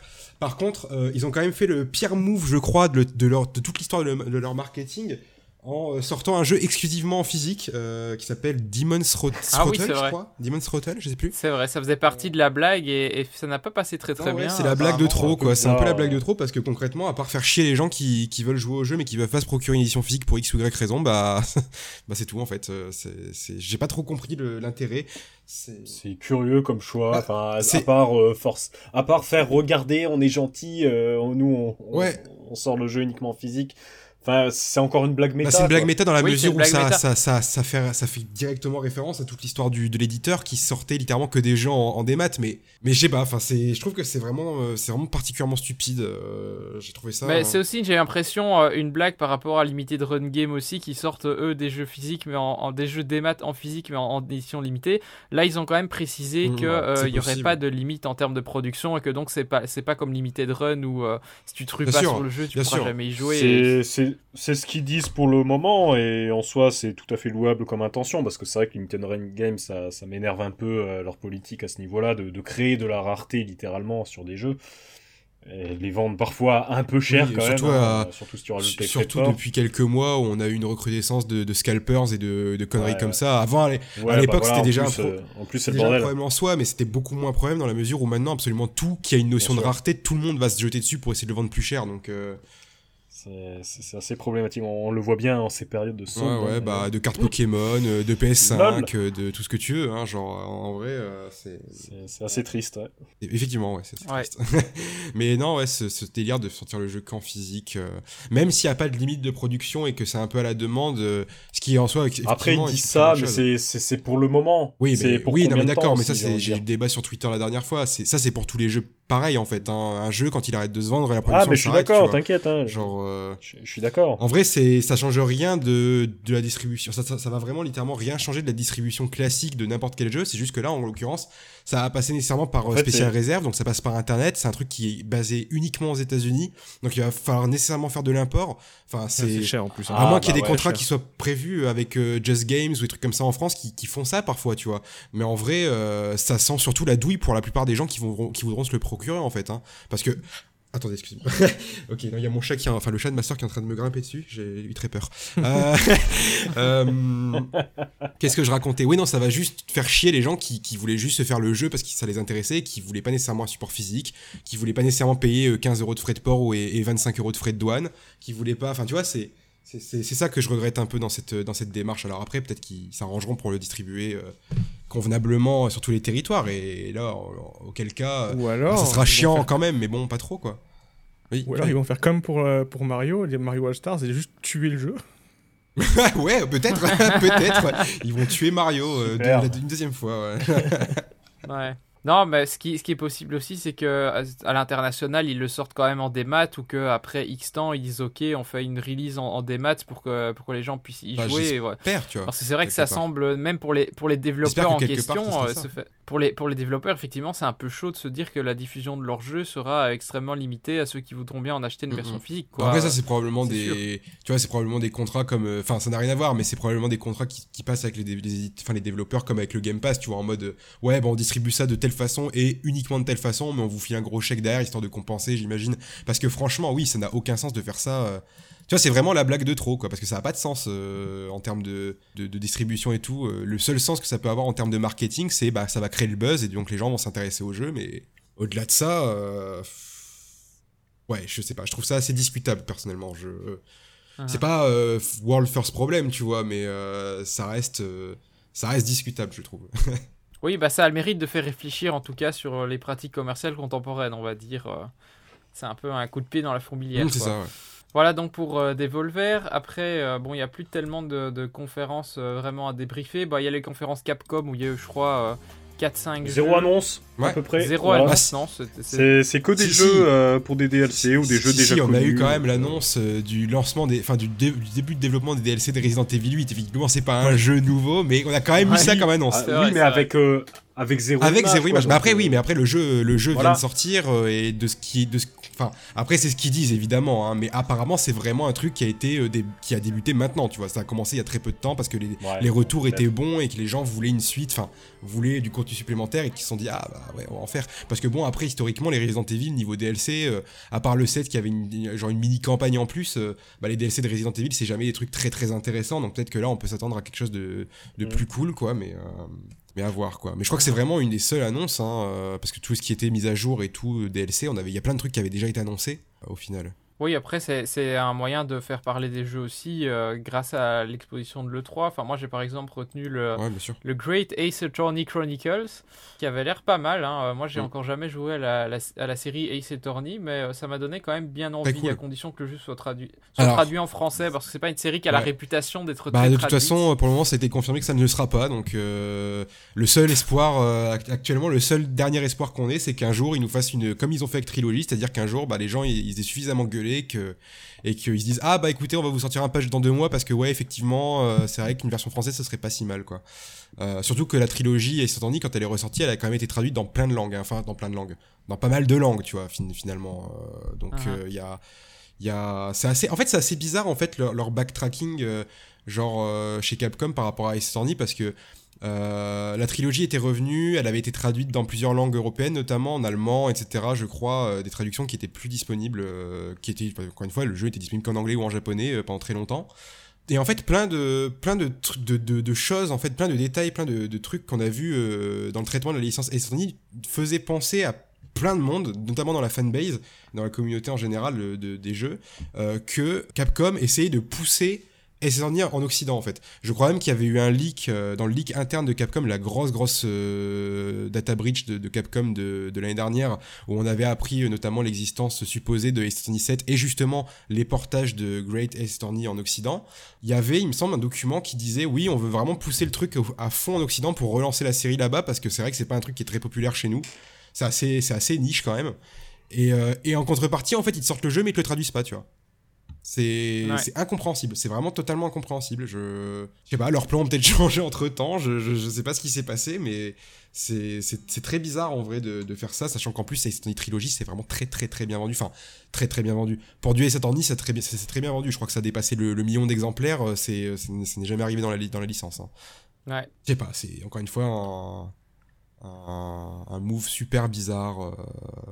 Bon après, les, les jeux, là, les Great, Ace- les Great Ace Attorney, pardon, ont l'air très cool. Franchement, moi depuis l'annonce au Japon, à l'époque, euh, il me sauçait vraiment pas mal. Je- J'aime beaucoup le setup, euh, enfin le setting. Ça a l'air vraiment cool. Bon, j'aurais préféré que Capcom ne spoil pas littéralement toute une affaire. Ça aurait été plutôt cool, parce que franchement, ils ont vraiment abusé sur leur com. Genre, Ouais, euh, le truc, c'est littéralement une aventure textuelle.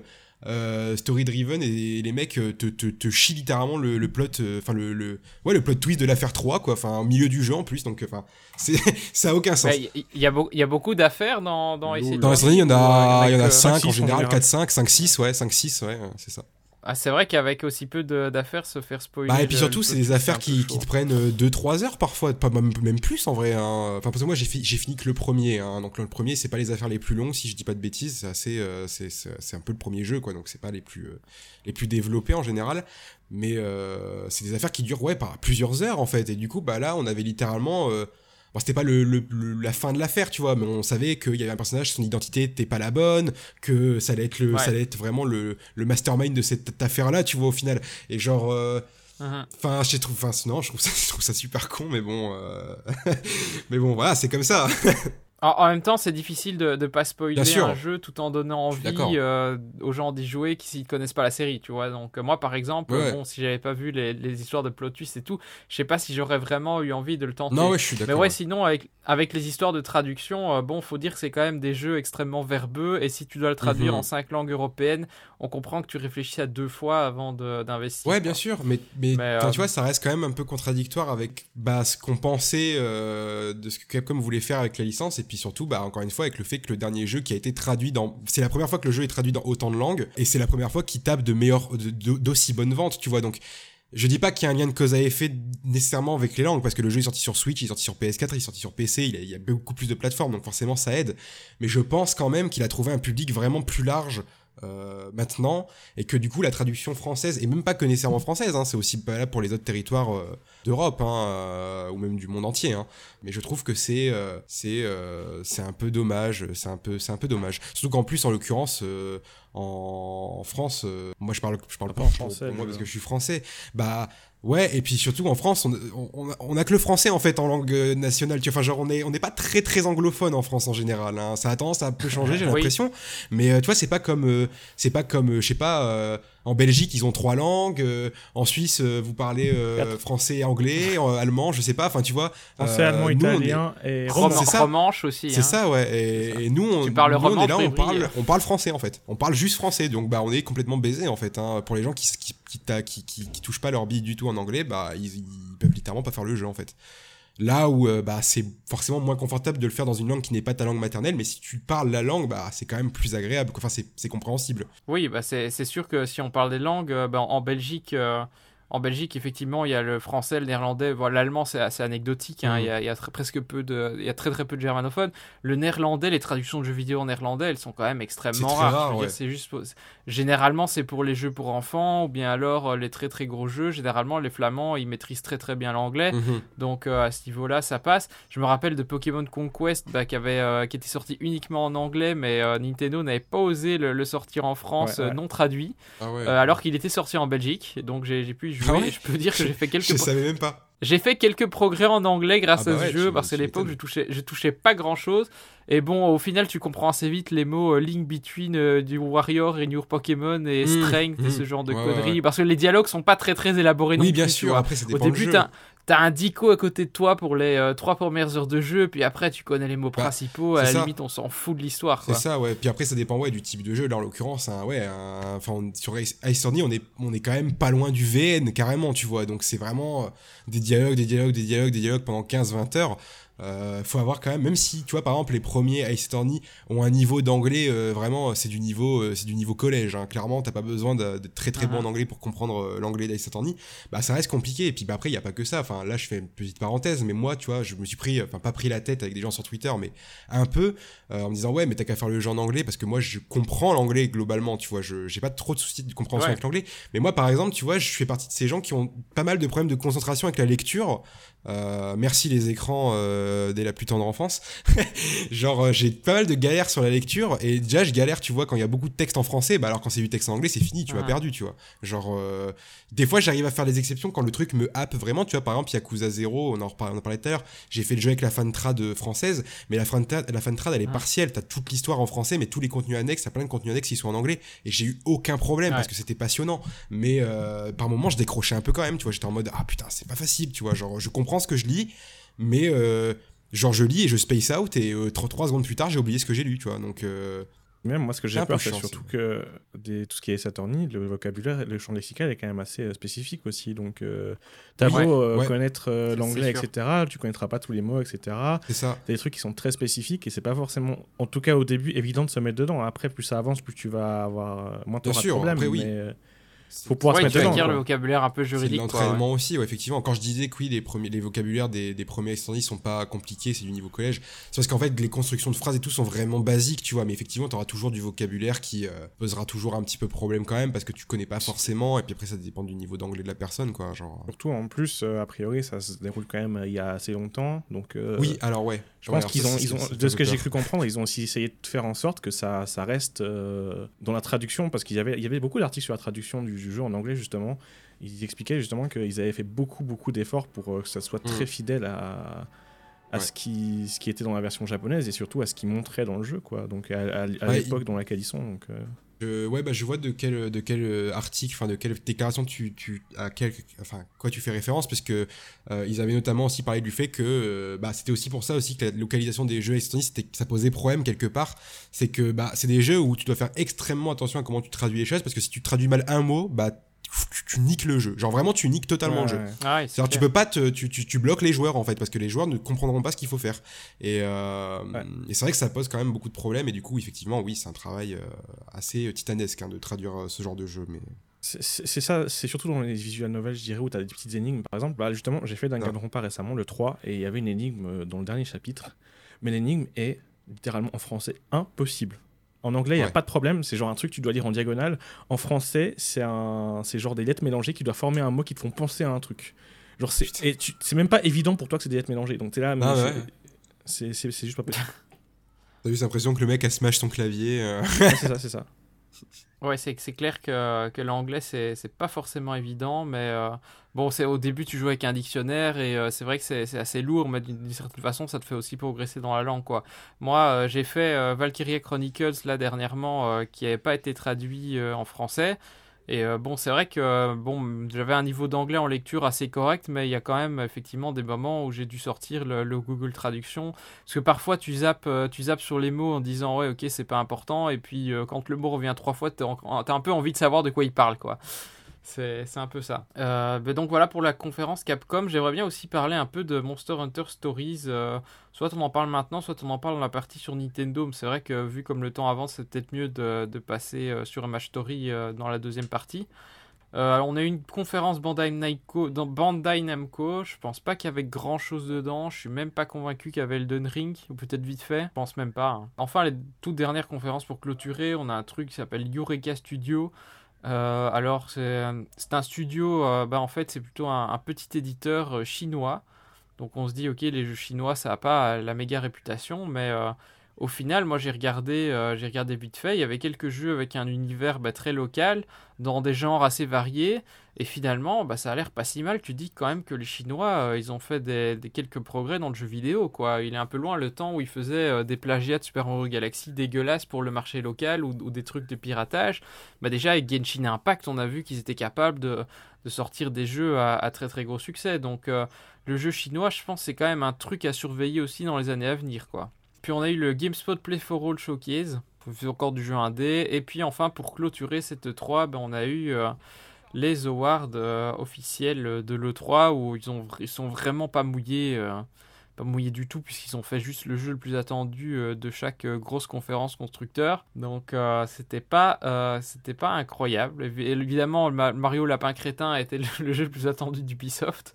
Quelle surprise j'ai envie de dire. Bah donc voilà, on peut. Euh, bah, est-ce qu'il y a une conférence euh, sur laquelle je suis passé très vite où vous aviez un, commentaire à faire ou, euh, ça va? Moi ça va perso, je crois que je crois que c'est bon, ouais. On va avoir dit ce que j'avais à dire personnellement. bah donc on en vient à la conclusion de, de cette partie du podcast consacrée donc aux conférences tierces. bah déjà on peut parler hein, des, des, tendances, des grandes tendances de cette E3. moi j'en ai noté, j'en ai noté deux en termes de, contenu des jeux, ben, on a euh, les LRPG HD 2D.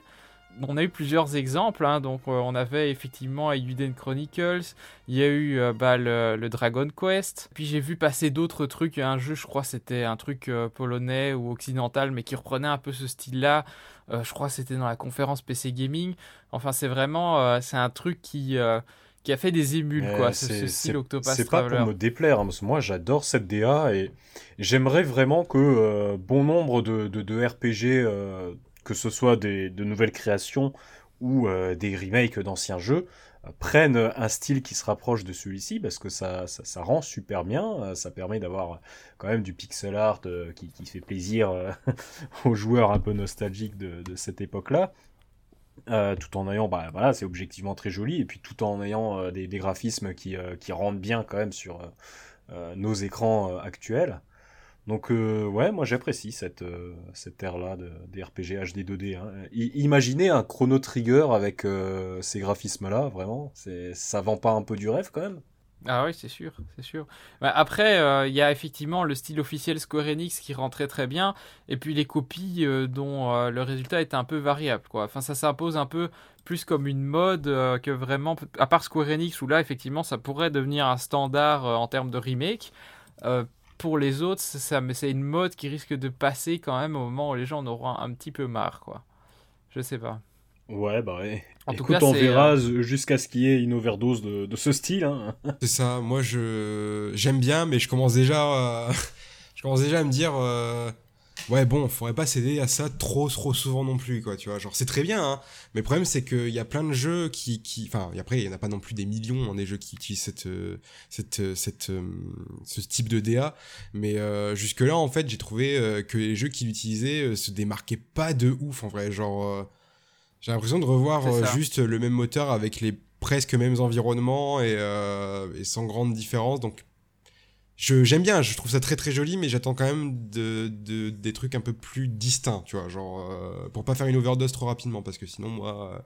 Oui, c'est ça. En fait, en fait, ça passe pour du remake, mais c'est parfait même pour du remake effectivement de jeux génération 16 bits. Euh, mais en même temps, effectivement, pour avoir une DA originale, euh, bon, c'est pas trop ça, quoi. C'est pas ça qui va bah. vraiment imposer une identité à un jeu, comme ça a pu être le cas pour Octopath. Bah, c'est ça, ouais. Genre, euh, et je pense que ça pourrait être le cas si on avait vraiment des, des, des comment, des, des changements d'ambiance très très prononcés, tu vois, avec des univers vraiment très très différents. Peut-être que ça, ça peut-être qu'on aurait moins cette impression-là, mais pour le moment, en fait, de ce qu'on a vu des jeux dans ce style-là, bah, j'ai pas, il y a, y a, pas de jeu qui m'a qui m'a marqué autrement que que ah bah c'est le moteur d'Octopath, tu vois. J'étais en mode ah c'est très joli, mais c'est Octopath, tu vois. Genre euh, artistiquement ça, ça ressemblait trop à Octopath Traveler à mon, à mon goût et euh, ouais c'est pas pour me déplaire non plus, mais euh, mais j'aurais peur en fait qu'au fil du temps si on s'en mange deux trois annonces comme ça par an, à un moment ça va être ça va être gonflant quoi. Ça va être un peu surexploité, ouais. Bah, le truc, c'est que après, c'est plus le moteur de Square qui. Enfin, Square, ils en profitent de ouf parce qu'ils ont fait, bah, ils ont fait Octopath et puis ils vont faire beaucoup de jeux comme ça, je pense. Mais bah voilà quoi. Faut pas qu'ils surexploitent le truc non plus parce qu'au bout d'un moment, bah, les gens auront un peu. Enfin, ils seront là, bah c'était cool, mais bon. Ah ouais. Voilà. C'est ça, il faut, faut en user mais pas en abuser quoi. Puis une autre tendance aussi, bah, c'est les, les, jeux dans un style Japon féodal, hein, ça revient vraiment en force. Est-ce que c'est l'influence de Sekiro, ce genre de truc Peut-être? En tout cas, ouais, le, Japon, même la Chine ancienne, c'est une thématique qu'on a beaucoup vu revenir. Pas toujours avec des jeux qui ont l'air fabuleux, mais parfois effectivement avec des jeux comme Trek to Yomi, où ça fait pas mal envie. Donc là, on a vraiment deux styles euh, qui s'imposent un petit peu. Mais après, pour le reste, c'était euh, assez varié. Hein. Je ne sais pas si vous, vous avez relevé euh, aussi des tendances comme ça en termes de contenu que j'ai pas noté ici. Ben, comme je mentionnais tout à l'heure, les jeux avec une esthétique 3D polygonale à la PS1 N64. Hein, on a vu plusieurs comme ça dans les conférences indépendantes notamment. Alors moi pas, moi pas spécialement. Euh, ça il y avait pas mal de jeux. Euh, enfin non, c'était quand même assez varié malgré tout, je trouve. Donc euh, c'était pas mal en vrai. Il y avait, il y avait beaucoup de choses. C'est vrai qu'on a moins. J'ai pas l'impression qu'on a eu autant d'open world que les autres années. Par contre, genre vraiment, vraiment dans le Bah il y a eu moins de blockbusters en fait. Aussi, hein.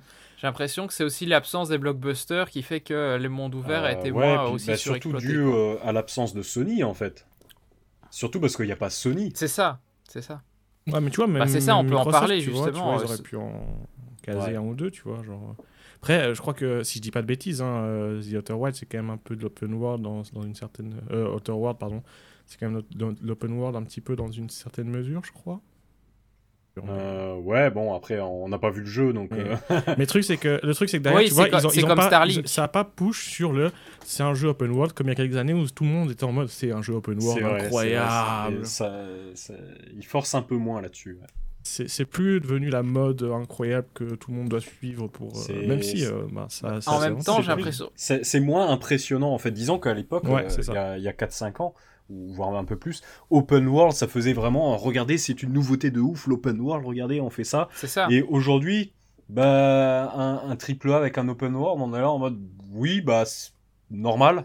C'est la norme en fait, hein. c'est devenu complètement la norme. même depuis, depuis que même Nintendo ils s'y sont mis avec, euh, avec le Breath of the Wild et, le dernier Mario euh, Bowser Fury, où c'était même le Mario Open World dont on, se moquait il, y a, il y a 10 ans. Euh, je, me, rappelle d'un des tout premiers podcasts de, TN euh, où, on était en mode ah ouais Mario Open World et tout et qu'est-ce qu'il va faire Mario Open World? Ah bah il va sauter euh, en disant en rigolant parce que voilà tout le monde se mettait à la sauce d'Open World on attendait que Nintendo le fasse finalement même même Nintendo l'a fait mhm. finalement il suffit de bah enfin voilà je veux dire moi euh, Mario 3D World enfin le monde Bowser Fury je trouvais ça excellent tu vois ça s'intègre très bien euh, ben, suffit de garder euh, des éléments de, level design et le gameplay de Mario euh, comme il le fait depuis des années, et ça fonctionne hein, finalement. C'est juste qu'on a, des zones de jeu qui sont reliées dans, dans, un seul monde, dans un seul espace, sans temps de chargement, quoi.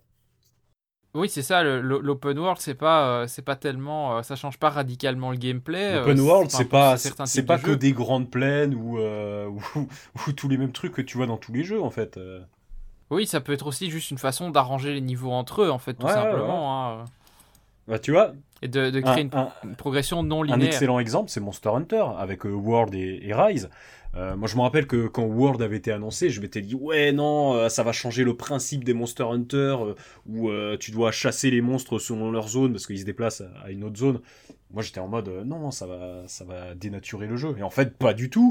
C'est, il y a toujours des zones. Il y a, y a, toujours des zones dans lesquelles le monstre va se déplacer. C'est juste que pour aller d'une zone à une autre, bah t'as pas de temps de chargement. C'est une continuité, c'est tout. Et en fait, bah, c'est juste mieux. Point barre. Il n'y a pas, il a pas de stress quoi. Oui, c'est sûr que les temps de chargement dans Monster Hunter, c'est un peu le, truc, euh, le truc relou, surtout quand t'as ton monstre qui change de jaune euh, toutes les 5 secondes et que tu dois à chaque fois euh, changer de zone pour venir lui courir après. C'était pas excessivement pratique, hmm. quoi. D'un autre, côté, d'un autre côté, ça te permettait aussi de te barrer deux secondes pour aller aiguiser ton arme avant de revenir sans que le monstre te suive directement, tu vois. Ça avait aussi ses avantages, mais... Voilà quoi. Mais donc, effectivement, l'open world, c'est tellement devenu la lampe que c'est plus le truc euh, qui fait, euh, fait l'effet waouh. Au final, euh, l'effet waouh, cette année, on l'a pas tellement eu. C'était plus voilà la tendance cloud gaming chez Microsoft et, et chez les autres l'impression d'avoir vraiment une pléthore de jeux quoi. Au fond, euh, bah, cette E3, euh, on peut dire que c'était euh, bah, un E3 qui était complètement virtuel, donc assez différent des autres années. bon, ils ont essayé de, garder le, système de conférence où, ils sont sur scène, etc. Mais d'une part, on n'avait pas la réaction du public, et d'autre part, bah, chacun y est allé de sa petite conférence. au fond, le, le, standard du Nintendo Direct est devenu la norme, et donc finalement bah, ça manquait un peu de, gros shows en fait. Euh, finalement, ceux qui ont peut-être le plus assuré le show, c'était euh, le Summer Game Fest, donc hors E3, où ils se sont permis euh, des interludes musicaux avec le, le, concert Sonic, etc. Où là, il y avait un peu plus de mise en scène. Mais sinon, le reste de l'E3, bon, on se retrouve avec des interviews de développeurs via Teams ou, Skype depuis leur bureau, mention spéciale à Core Media, quoi. Parfois, la limite entre conférence et et, euh, ouais. et interview par team, c'était un peu après, quoi. Après, j'aurais envie de te dire que ces, ces, euh, ces, enfin, ces euh, présentations qui ont été un peu loupées comme Core Media, en vrai, c'est pas vraiment à cause du format, parce que ça aurait été en conférence, je pense que ça aurait été tout autant imbuvable. Voilà. C'est. Moi. Bah, je pense non, je pense pas qu'ils auraient osé le faire en conférence parce qu'à un moment il y a du public et en conférence ils auraient juste invité les gens pour venir parler sur scène, c'est tout. C'est comme euh, à un moment, il y avait euh, hier, à chaque fois, ils invitaient un joueur de foot pour parler de FIFA. ah oui, oui, non, mais c'est clair que hier, euh, il y a 2-3 ans, il y a eu des conférences, c'était consternant, où tu voyais, tu, tu voyais, t'avais des youtubeurs qui venaient pour parler de Need for Speed, enfin, c'était malaisant. Oh là là, il y a eu des, des, des moments assez, assez compliqués, quoi, donc... Moi, au final, je vous avouerai que le format complètement euh, ben, numérique hein, des, présentations, ça me perturbe pas tant que ça, dans la mesure où ben, le 3, euh, je suis pas sur place, moi je le mate depuis chez moi, donc euh, la, seule chose qui manque un peu, c'est peut-être le cri du, public, tu vois. Dans, dans un truc, ça, ça manque l'interaction avec le public et, le côté chaud. Dans un truc comme Nintendo, c'est clair que Metroid Dread, on en parlera plus tard, mais oui, euh, ça a dû faire hurler des gens chez eux, tu vois, et en public, ça aurait un peu gueulé aussi, forcément. C'est toujours assez cool de, voir ça. Euh, évidemment, on se remate à chaque fois les conférences, le, 3 2004 avec Zelda la Princess. Oh là là, c'était bien, c'était bien, mais bon. Pour le cri des publics. Voilà, c'est pour ça. mais bon, en vrai, euh, en, vrai, bah maintenant, t'as YouTube React et tous ces trucs là où tu vois des gens qui, qui réagissent depuis chez eux. Donc, finalement, c'est un petit peu. Euh, la, la, la, hype est toujours présente, je pense. Oui, mais euh, voilà, elle n'est pas mise en scène. Euh, on le vit pas tout à fait de la même manière, j'ai envie de dire, que, que d'habitude, quoi. Et puis aussi un truc, bah, au final, conséquence de ça, c'est qu'effectivement, il y a eu le stream officiel de l'E3 où ils enchaînaient vraiment toutes les conférences en plateau. Et finalement, ça donnait un aspect très télévisuel en fait à, à cette E3. Avec, euh, finalement, on était à l'époque où chacun regardait des trucs sur son écran à la demande, etc. Sauf que là, bah, on allumait l'E3 et c'était comme regarder la télé avec les programmes qui passent. On avait un peu l'impression d'être sur une chaîne d'infos en continu avec euh, ces conférences diffusées de façon très linéaire, avec des contenus très variables aussi. Euh, au fond, on a eu l'impression d'avoir euh, cette 3 euh, bah, avec des conférences vraiment pléthoriques. Pourquoi? Bah, Parce que d'habitude, en fait, ce qui se passe, c'est que dans le, dans le salon, bah, chaque petit, petit éditeur a son stand et les journalistes vont et viennent un peu en retenant ce qui les intéresse. Alors qu'ici, les petits développeurs, ils n'avaient pas cette vitrine du salon.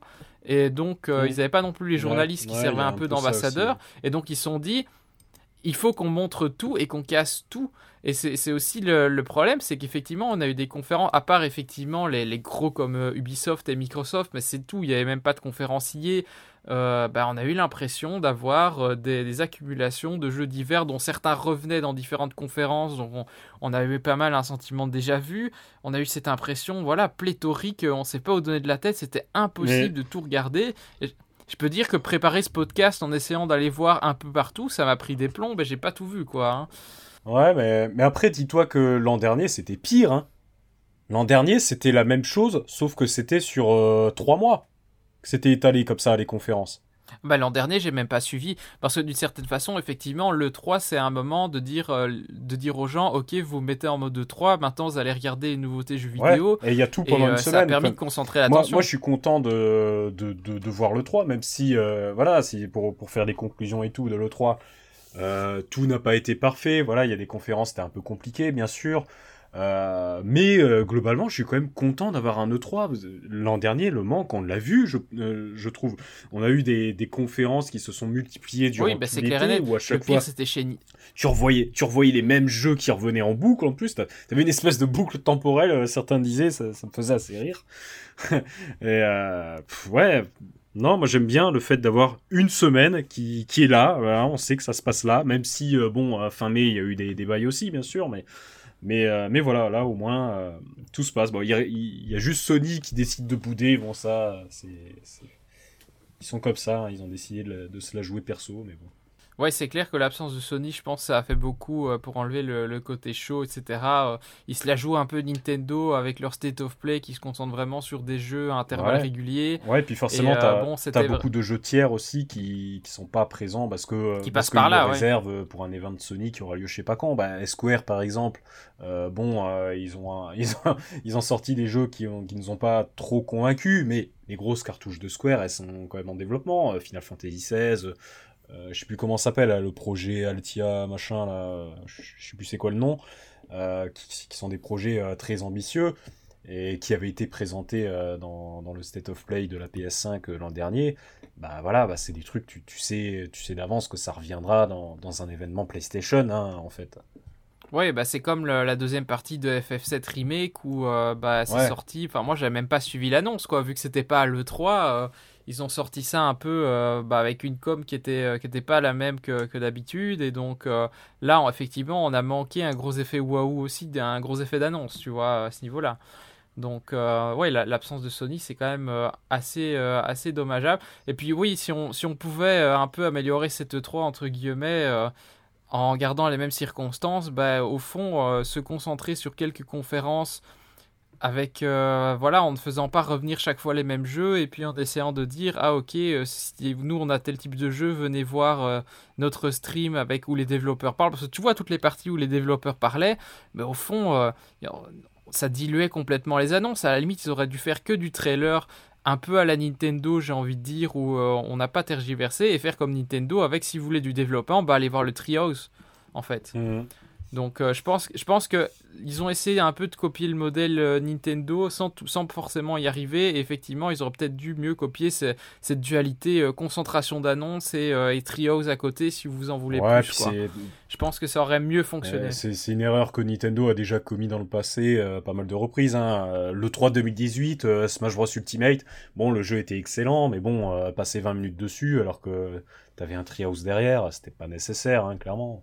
Et puis, euh, oui, une dernière tendance, entre guillemets, de ce 3 euh, en termes de diffusion, bah, outre le fait que c'était très télévisuel, euh, bah, c'est le 60 FPS en fait, parce que YouTube depuis peu, et bah, pas que YouTube, d'ailleurs Twitch, il propose maintenant de- des streams en 60 images par seconde.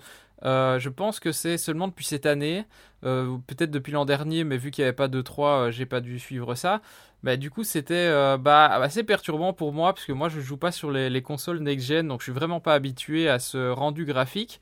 Bon, d'un autre côté, évidemment, c'est d'un côté c'est positif puisque ça permet de, bah, de voir à quoi les jeux ressemblent réellement quand ils tournent à, à 60 images par seconde.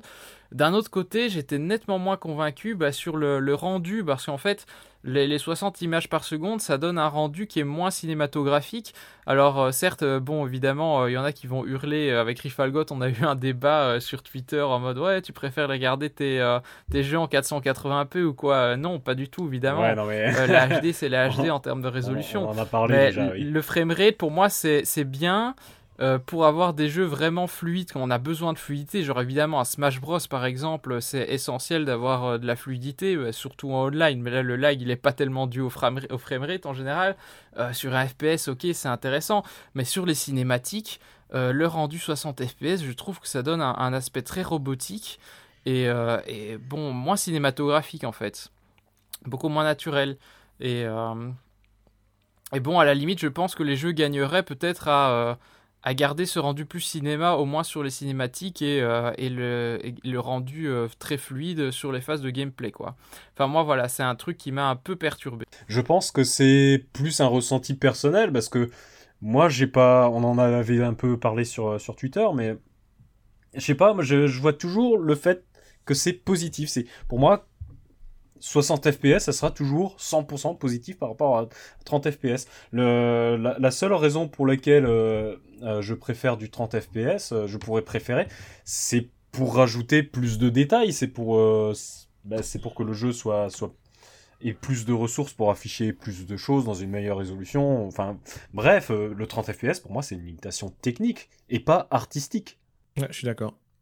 Je trouve que avoir quelque chose de fluide, c'est vraiment très très satisfaisant. moi, je trouve que c'est satisfaisant d'avoir le 60 FPS juste parce que, bah, parce que voilà, c'est fluide et puis. Euh, c'est vrai que des fois, le 30 FPS, tu arrives quand même à voir si 30, enfin, arrives quand même à voir une différence entre les deux. À partir de ce moment-là, pour moi, c'est beaucoup mieux d'avoir du 60 FPS juste parce que c'est plus fluide, quoi sur le cinématique, ça te perturbe pas en fait. J'ai l'impression que ça a rendu plus vidéo et moins cinéma. Je vois ce que veut dire Pingo en fait. Genre moi je pareil, hein, moi je, enfin moi je suis joueur PC machin tout ça. Moi je suis, moi le 100 FPS c'est même pas bon. Moi je suis en 144 FPS les amis. Vraiment, si, je suis en dessous c'est pas possible en fait. Euh... Quel non, gamer celui-là. en vrai de vrai, euh... je, je, je, comprends ce que Pingo veut dire. Je suis, je suis. Euh, alors moi ça me dérange absolument pas hein, en général mais euh, je, je, je, comprends en fait dans, pour l'aspect cinématique en fait en général c'est vrai qu'il y a des jeux. Alors il y a des jeux qui le font très très bien hein, des jeux qui le font très très bien. Euh, comme au cinéma il y a des films qui sortent en plus de 24 images plus de 30 images par seconde et ça, ça, ça c'est très bien en fait. Mais euh, il y a plein de jeux où effectivement en fait ça crée une sorte de hum, bah de trop d'animation en fait, tu vois. Genre euh, moi encore une ah. fois ça me ça me pose vraiment aucun problème, j'ai aucun souci avec ça, je suis plutôt de la vie de Riff en vrai, euh, plus j'ai de FPS euh, mieux c'est pour moi, tu vois.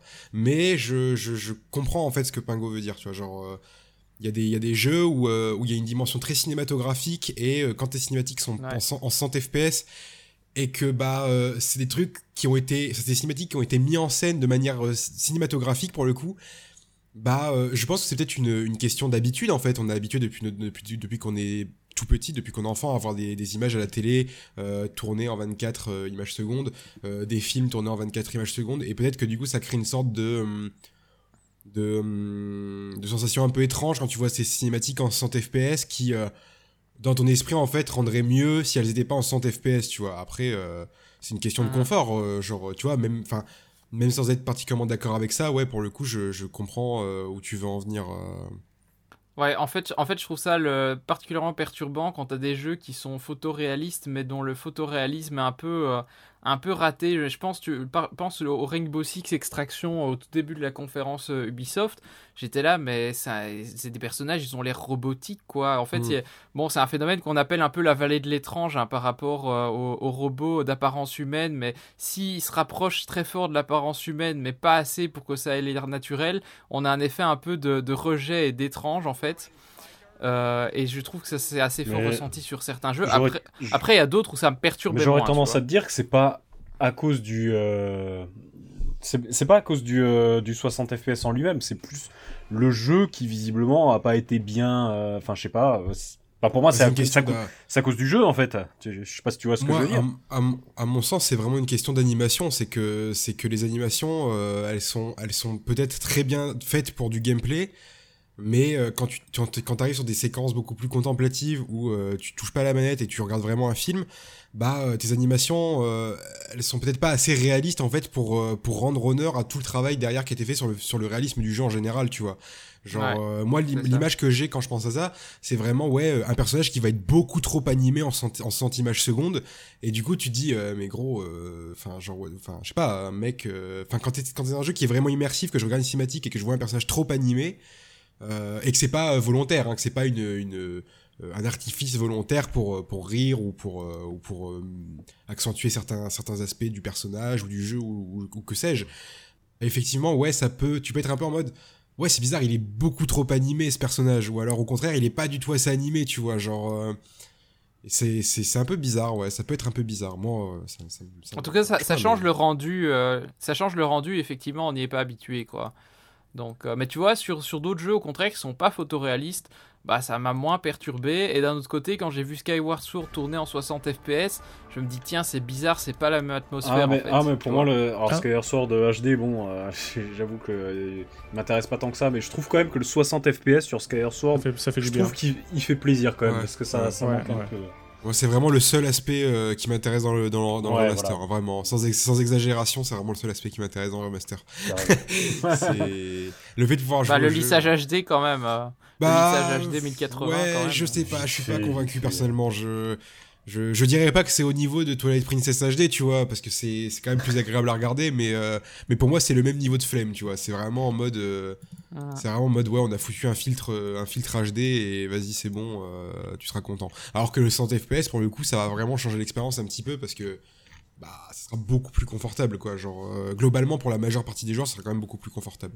Ouais, bah en, tout, en tout cas, au niveau du, du lissage HD, pour Xenoblade par exemple, euh, là tu vois qu'ils ont fait Ah, un gros gros Mais travail. oui, mais pour euh, Xenoblade, euh, c'est vraiment un remake ouais, pour de Xenoblade, tu vois. C'est vraiment, c'est même pas juste, c'est même pas juste un filtre. hein, c'est vraiment les tous tous les ont modèles ont été changé. refaites, euh, donc, Les textures ont été refaites, tous les, tous les modèles ont été refaits, c'est c'est encore assez différent, tu vois. Genre, euh, en l'occurrence, oui, euh, moi j'ai fait Xenoblade sur la Wii U euh, console virtuelle. Euh, quand j'ai vu la gueule du, du remake euh, Switch, je me suis dit, putain, euh, bah, j'aurais bien aimé faire le jeu comme ça, tu vois. Genre, euh, Ouais, bien plus agréable à regarder. Bah, donc voilà, bah, écoutez, je pense qu'on a fait le tour euh, bah, de ce bilan euh, E3 conférencière. Hein. Il reste évidemment euh, le gros morceau qui est celui de Nintendo.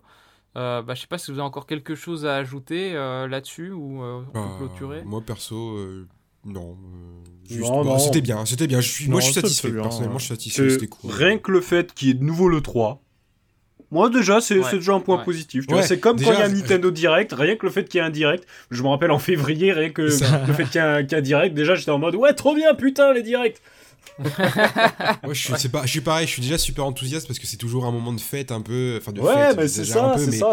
un peu quand même, tu vois, t'es avec tes potes, tout ça, tu en parles, c'est toujours agréable. Et puis bon, après, euh, quand on est, euh, enfin moi, je me considère vraiment comme un enthousiaste, pardon, du jeu vidéo en général. Et peu importe les annonces, je vais toujours y trouver mon compte et et, hum, des fois, il y a des trucs qui sont critiquables ou quoi. Mais Enfin là, tu vois, par exemple, le simple fait de me dire, ouais, on a revécu le 3 euh, un peu plus comme à l'ancienne et, euh, et toutes ces annonces, toutes ces conférences, on avait des bien, des moins bien et tout. Mais franchement, je suis quand même globalement très satisfait de, de, de l'E3. hein. Je trouve qu'on a quand même eu pas mal de trucs. euh, et puis le simple fait que ce soit de retour, ouais, franchement, ça fait, ça fait plaisir en vrai. hein.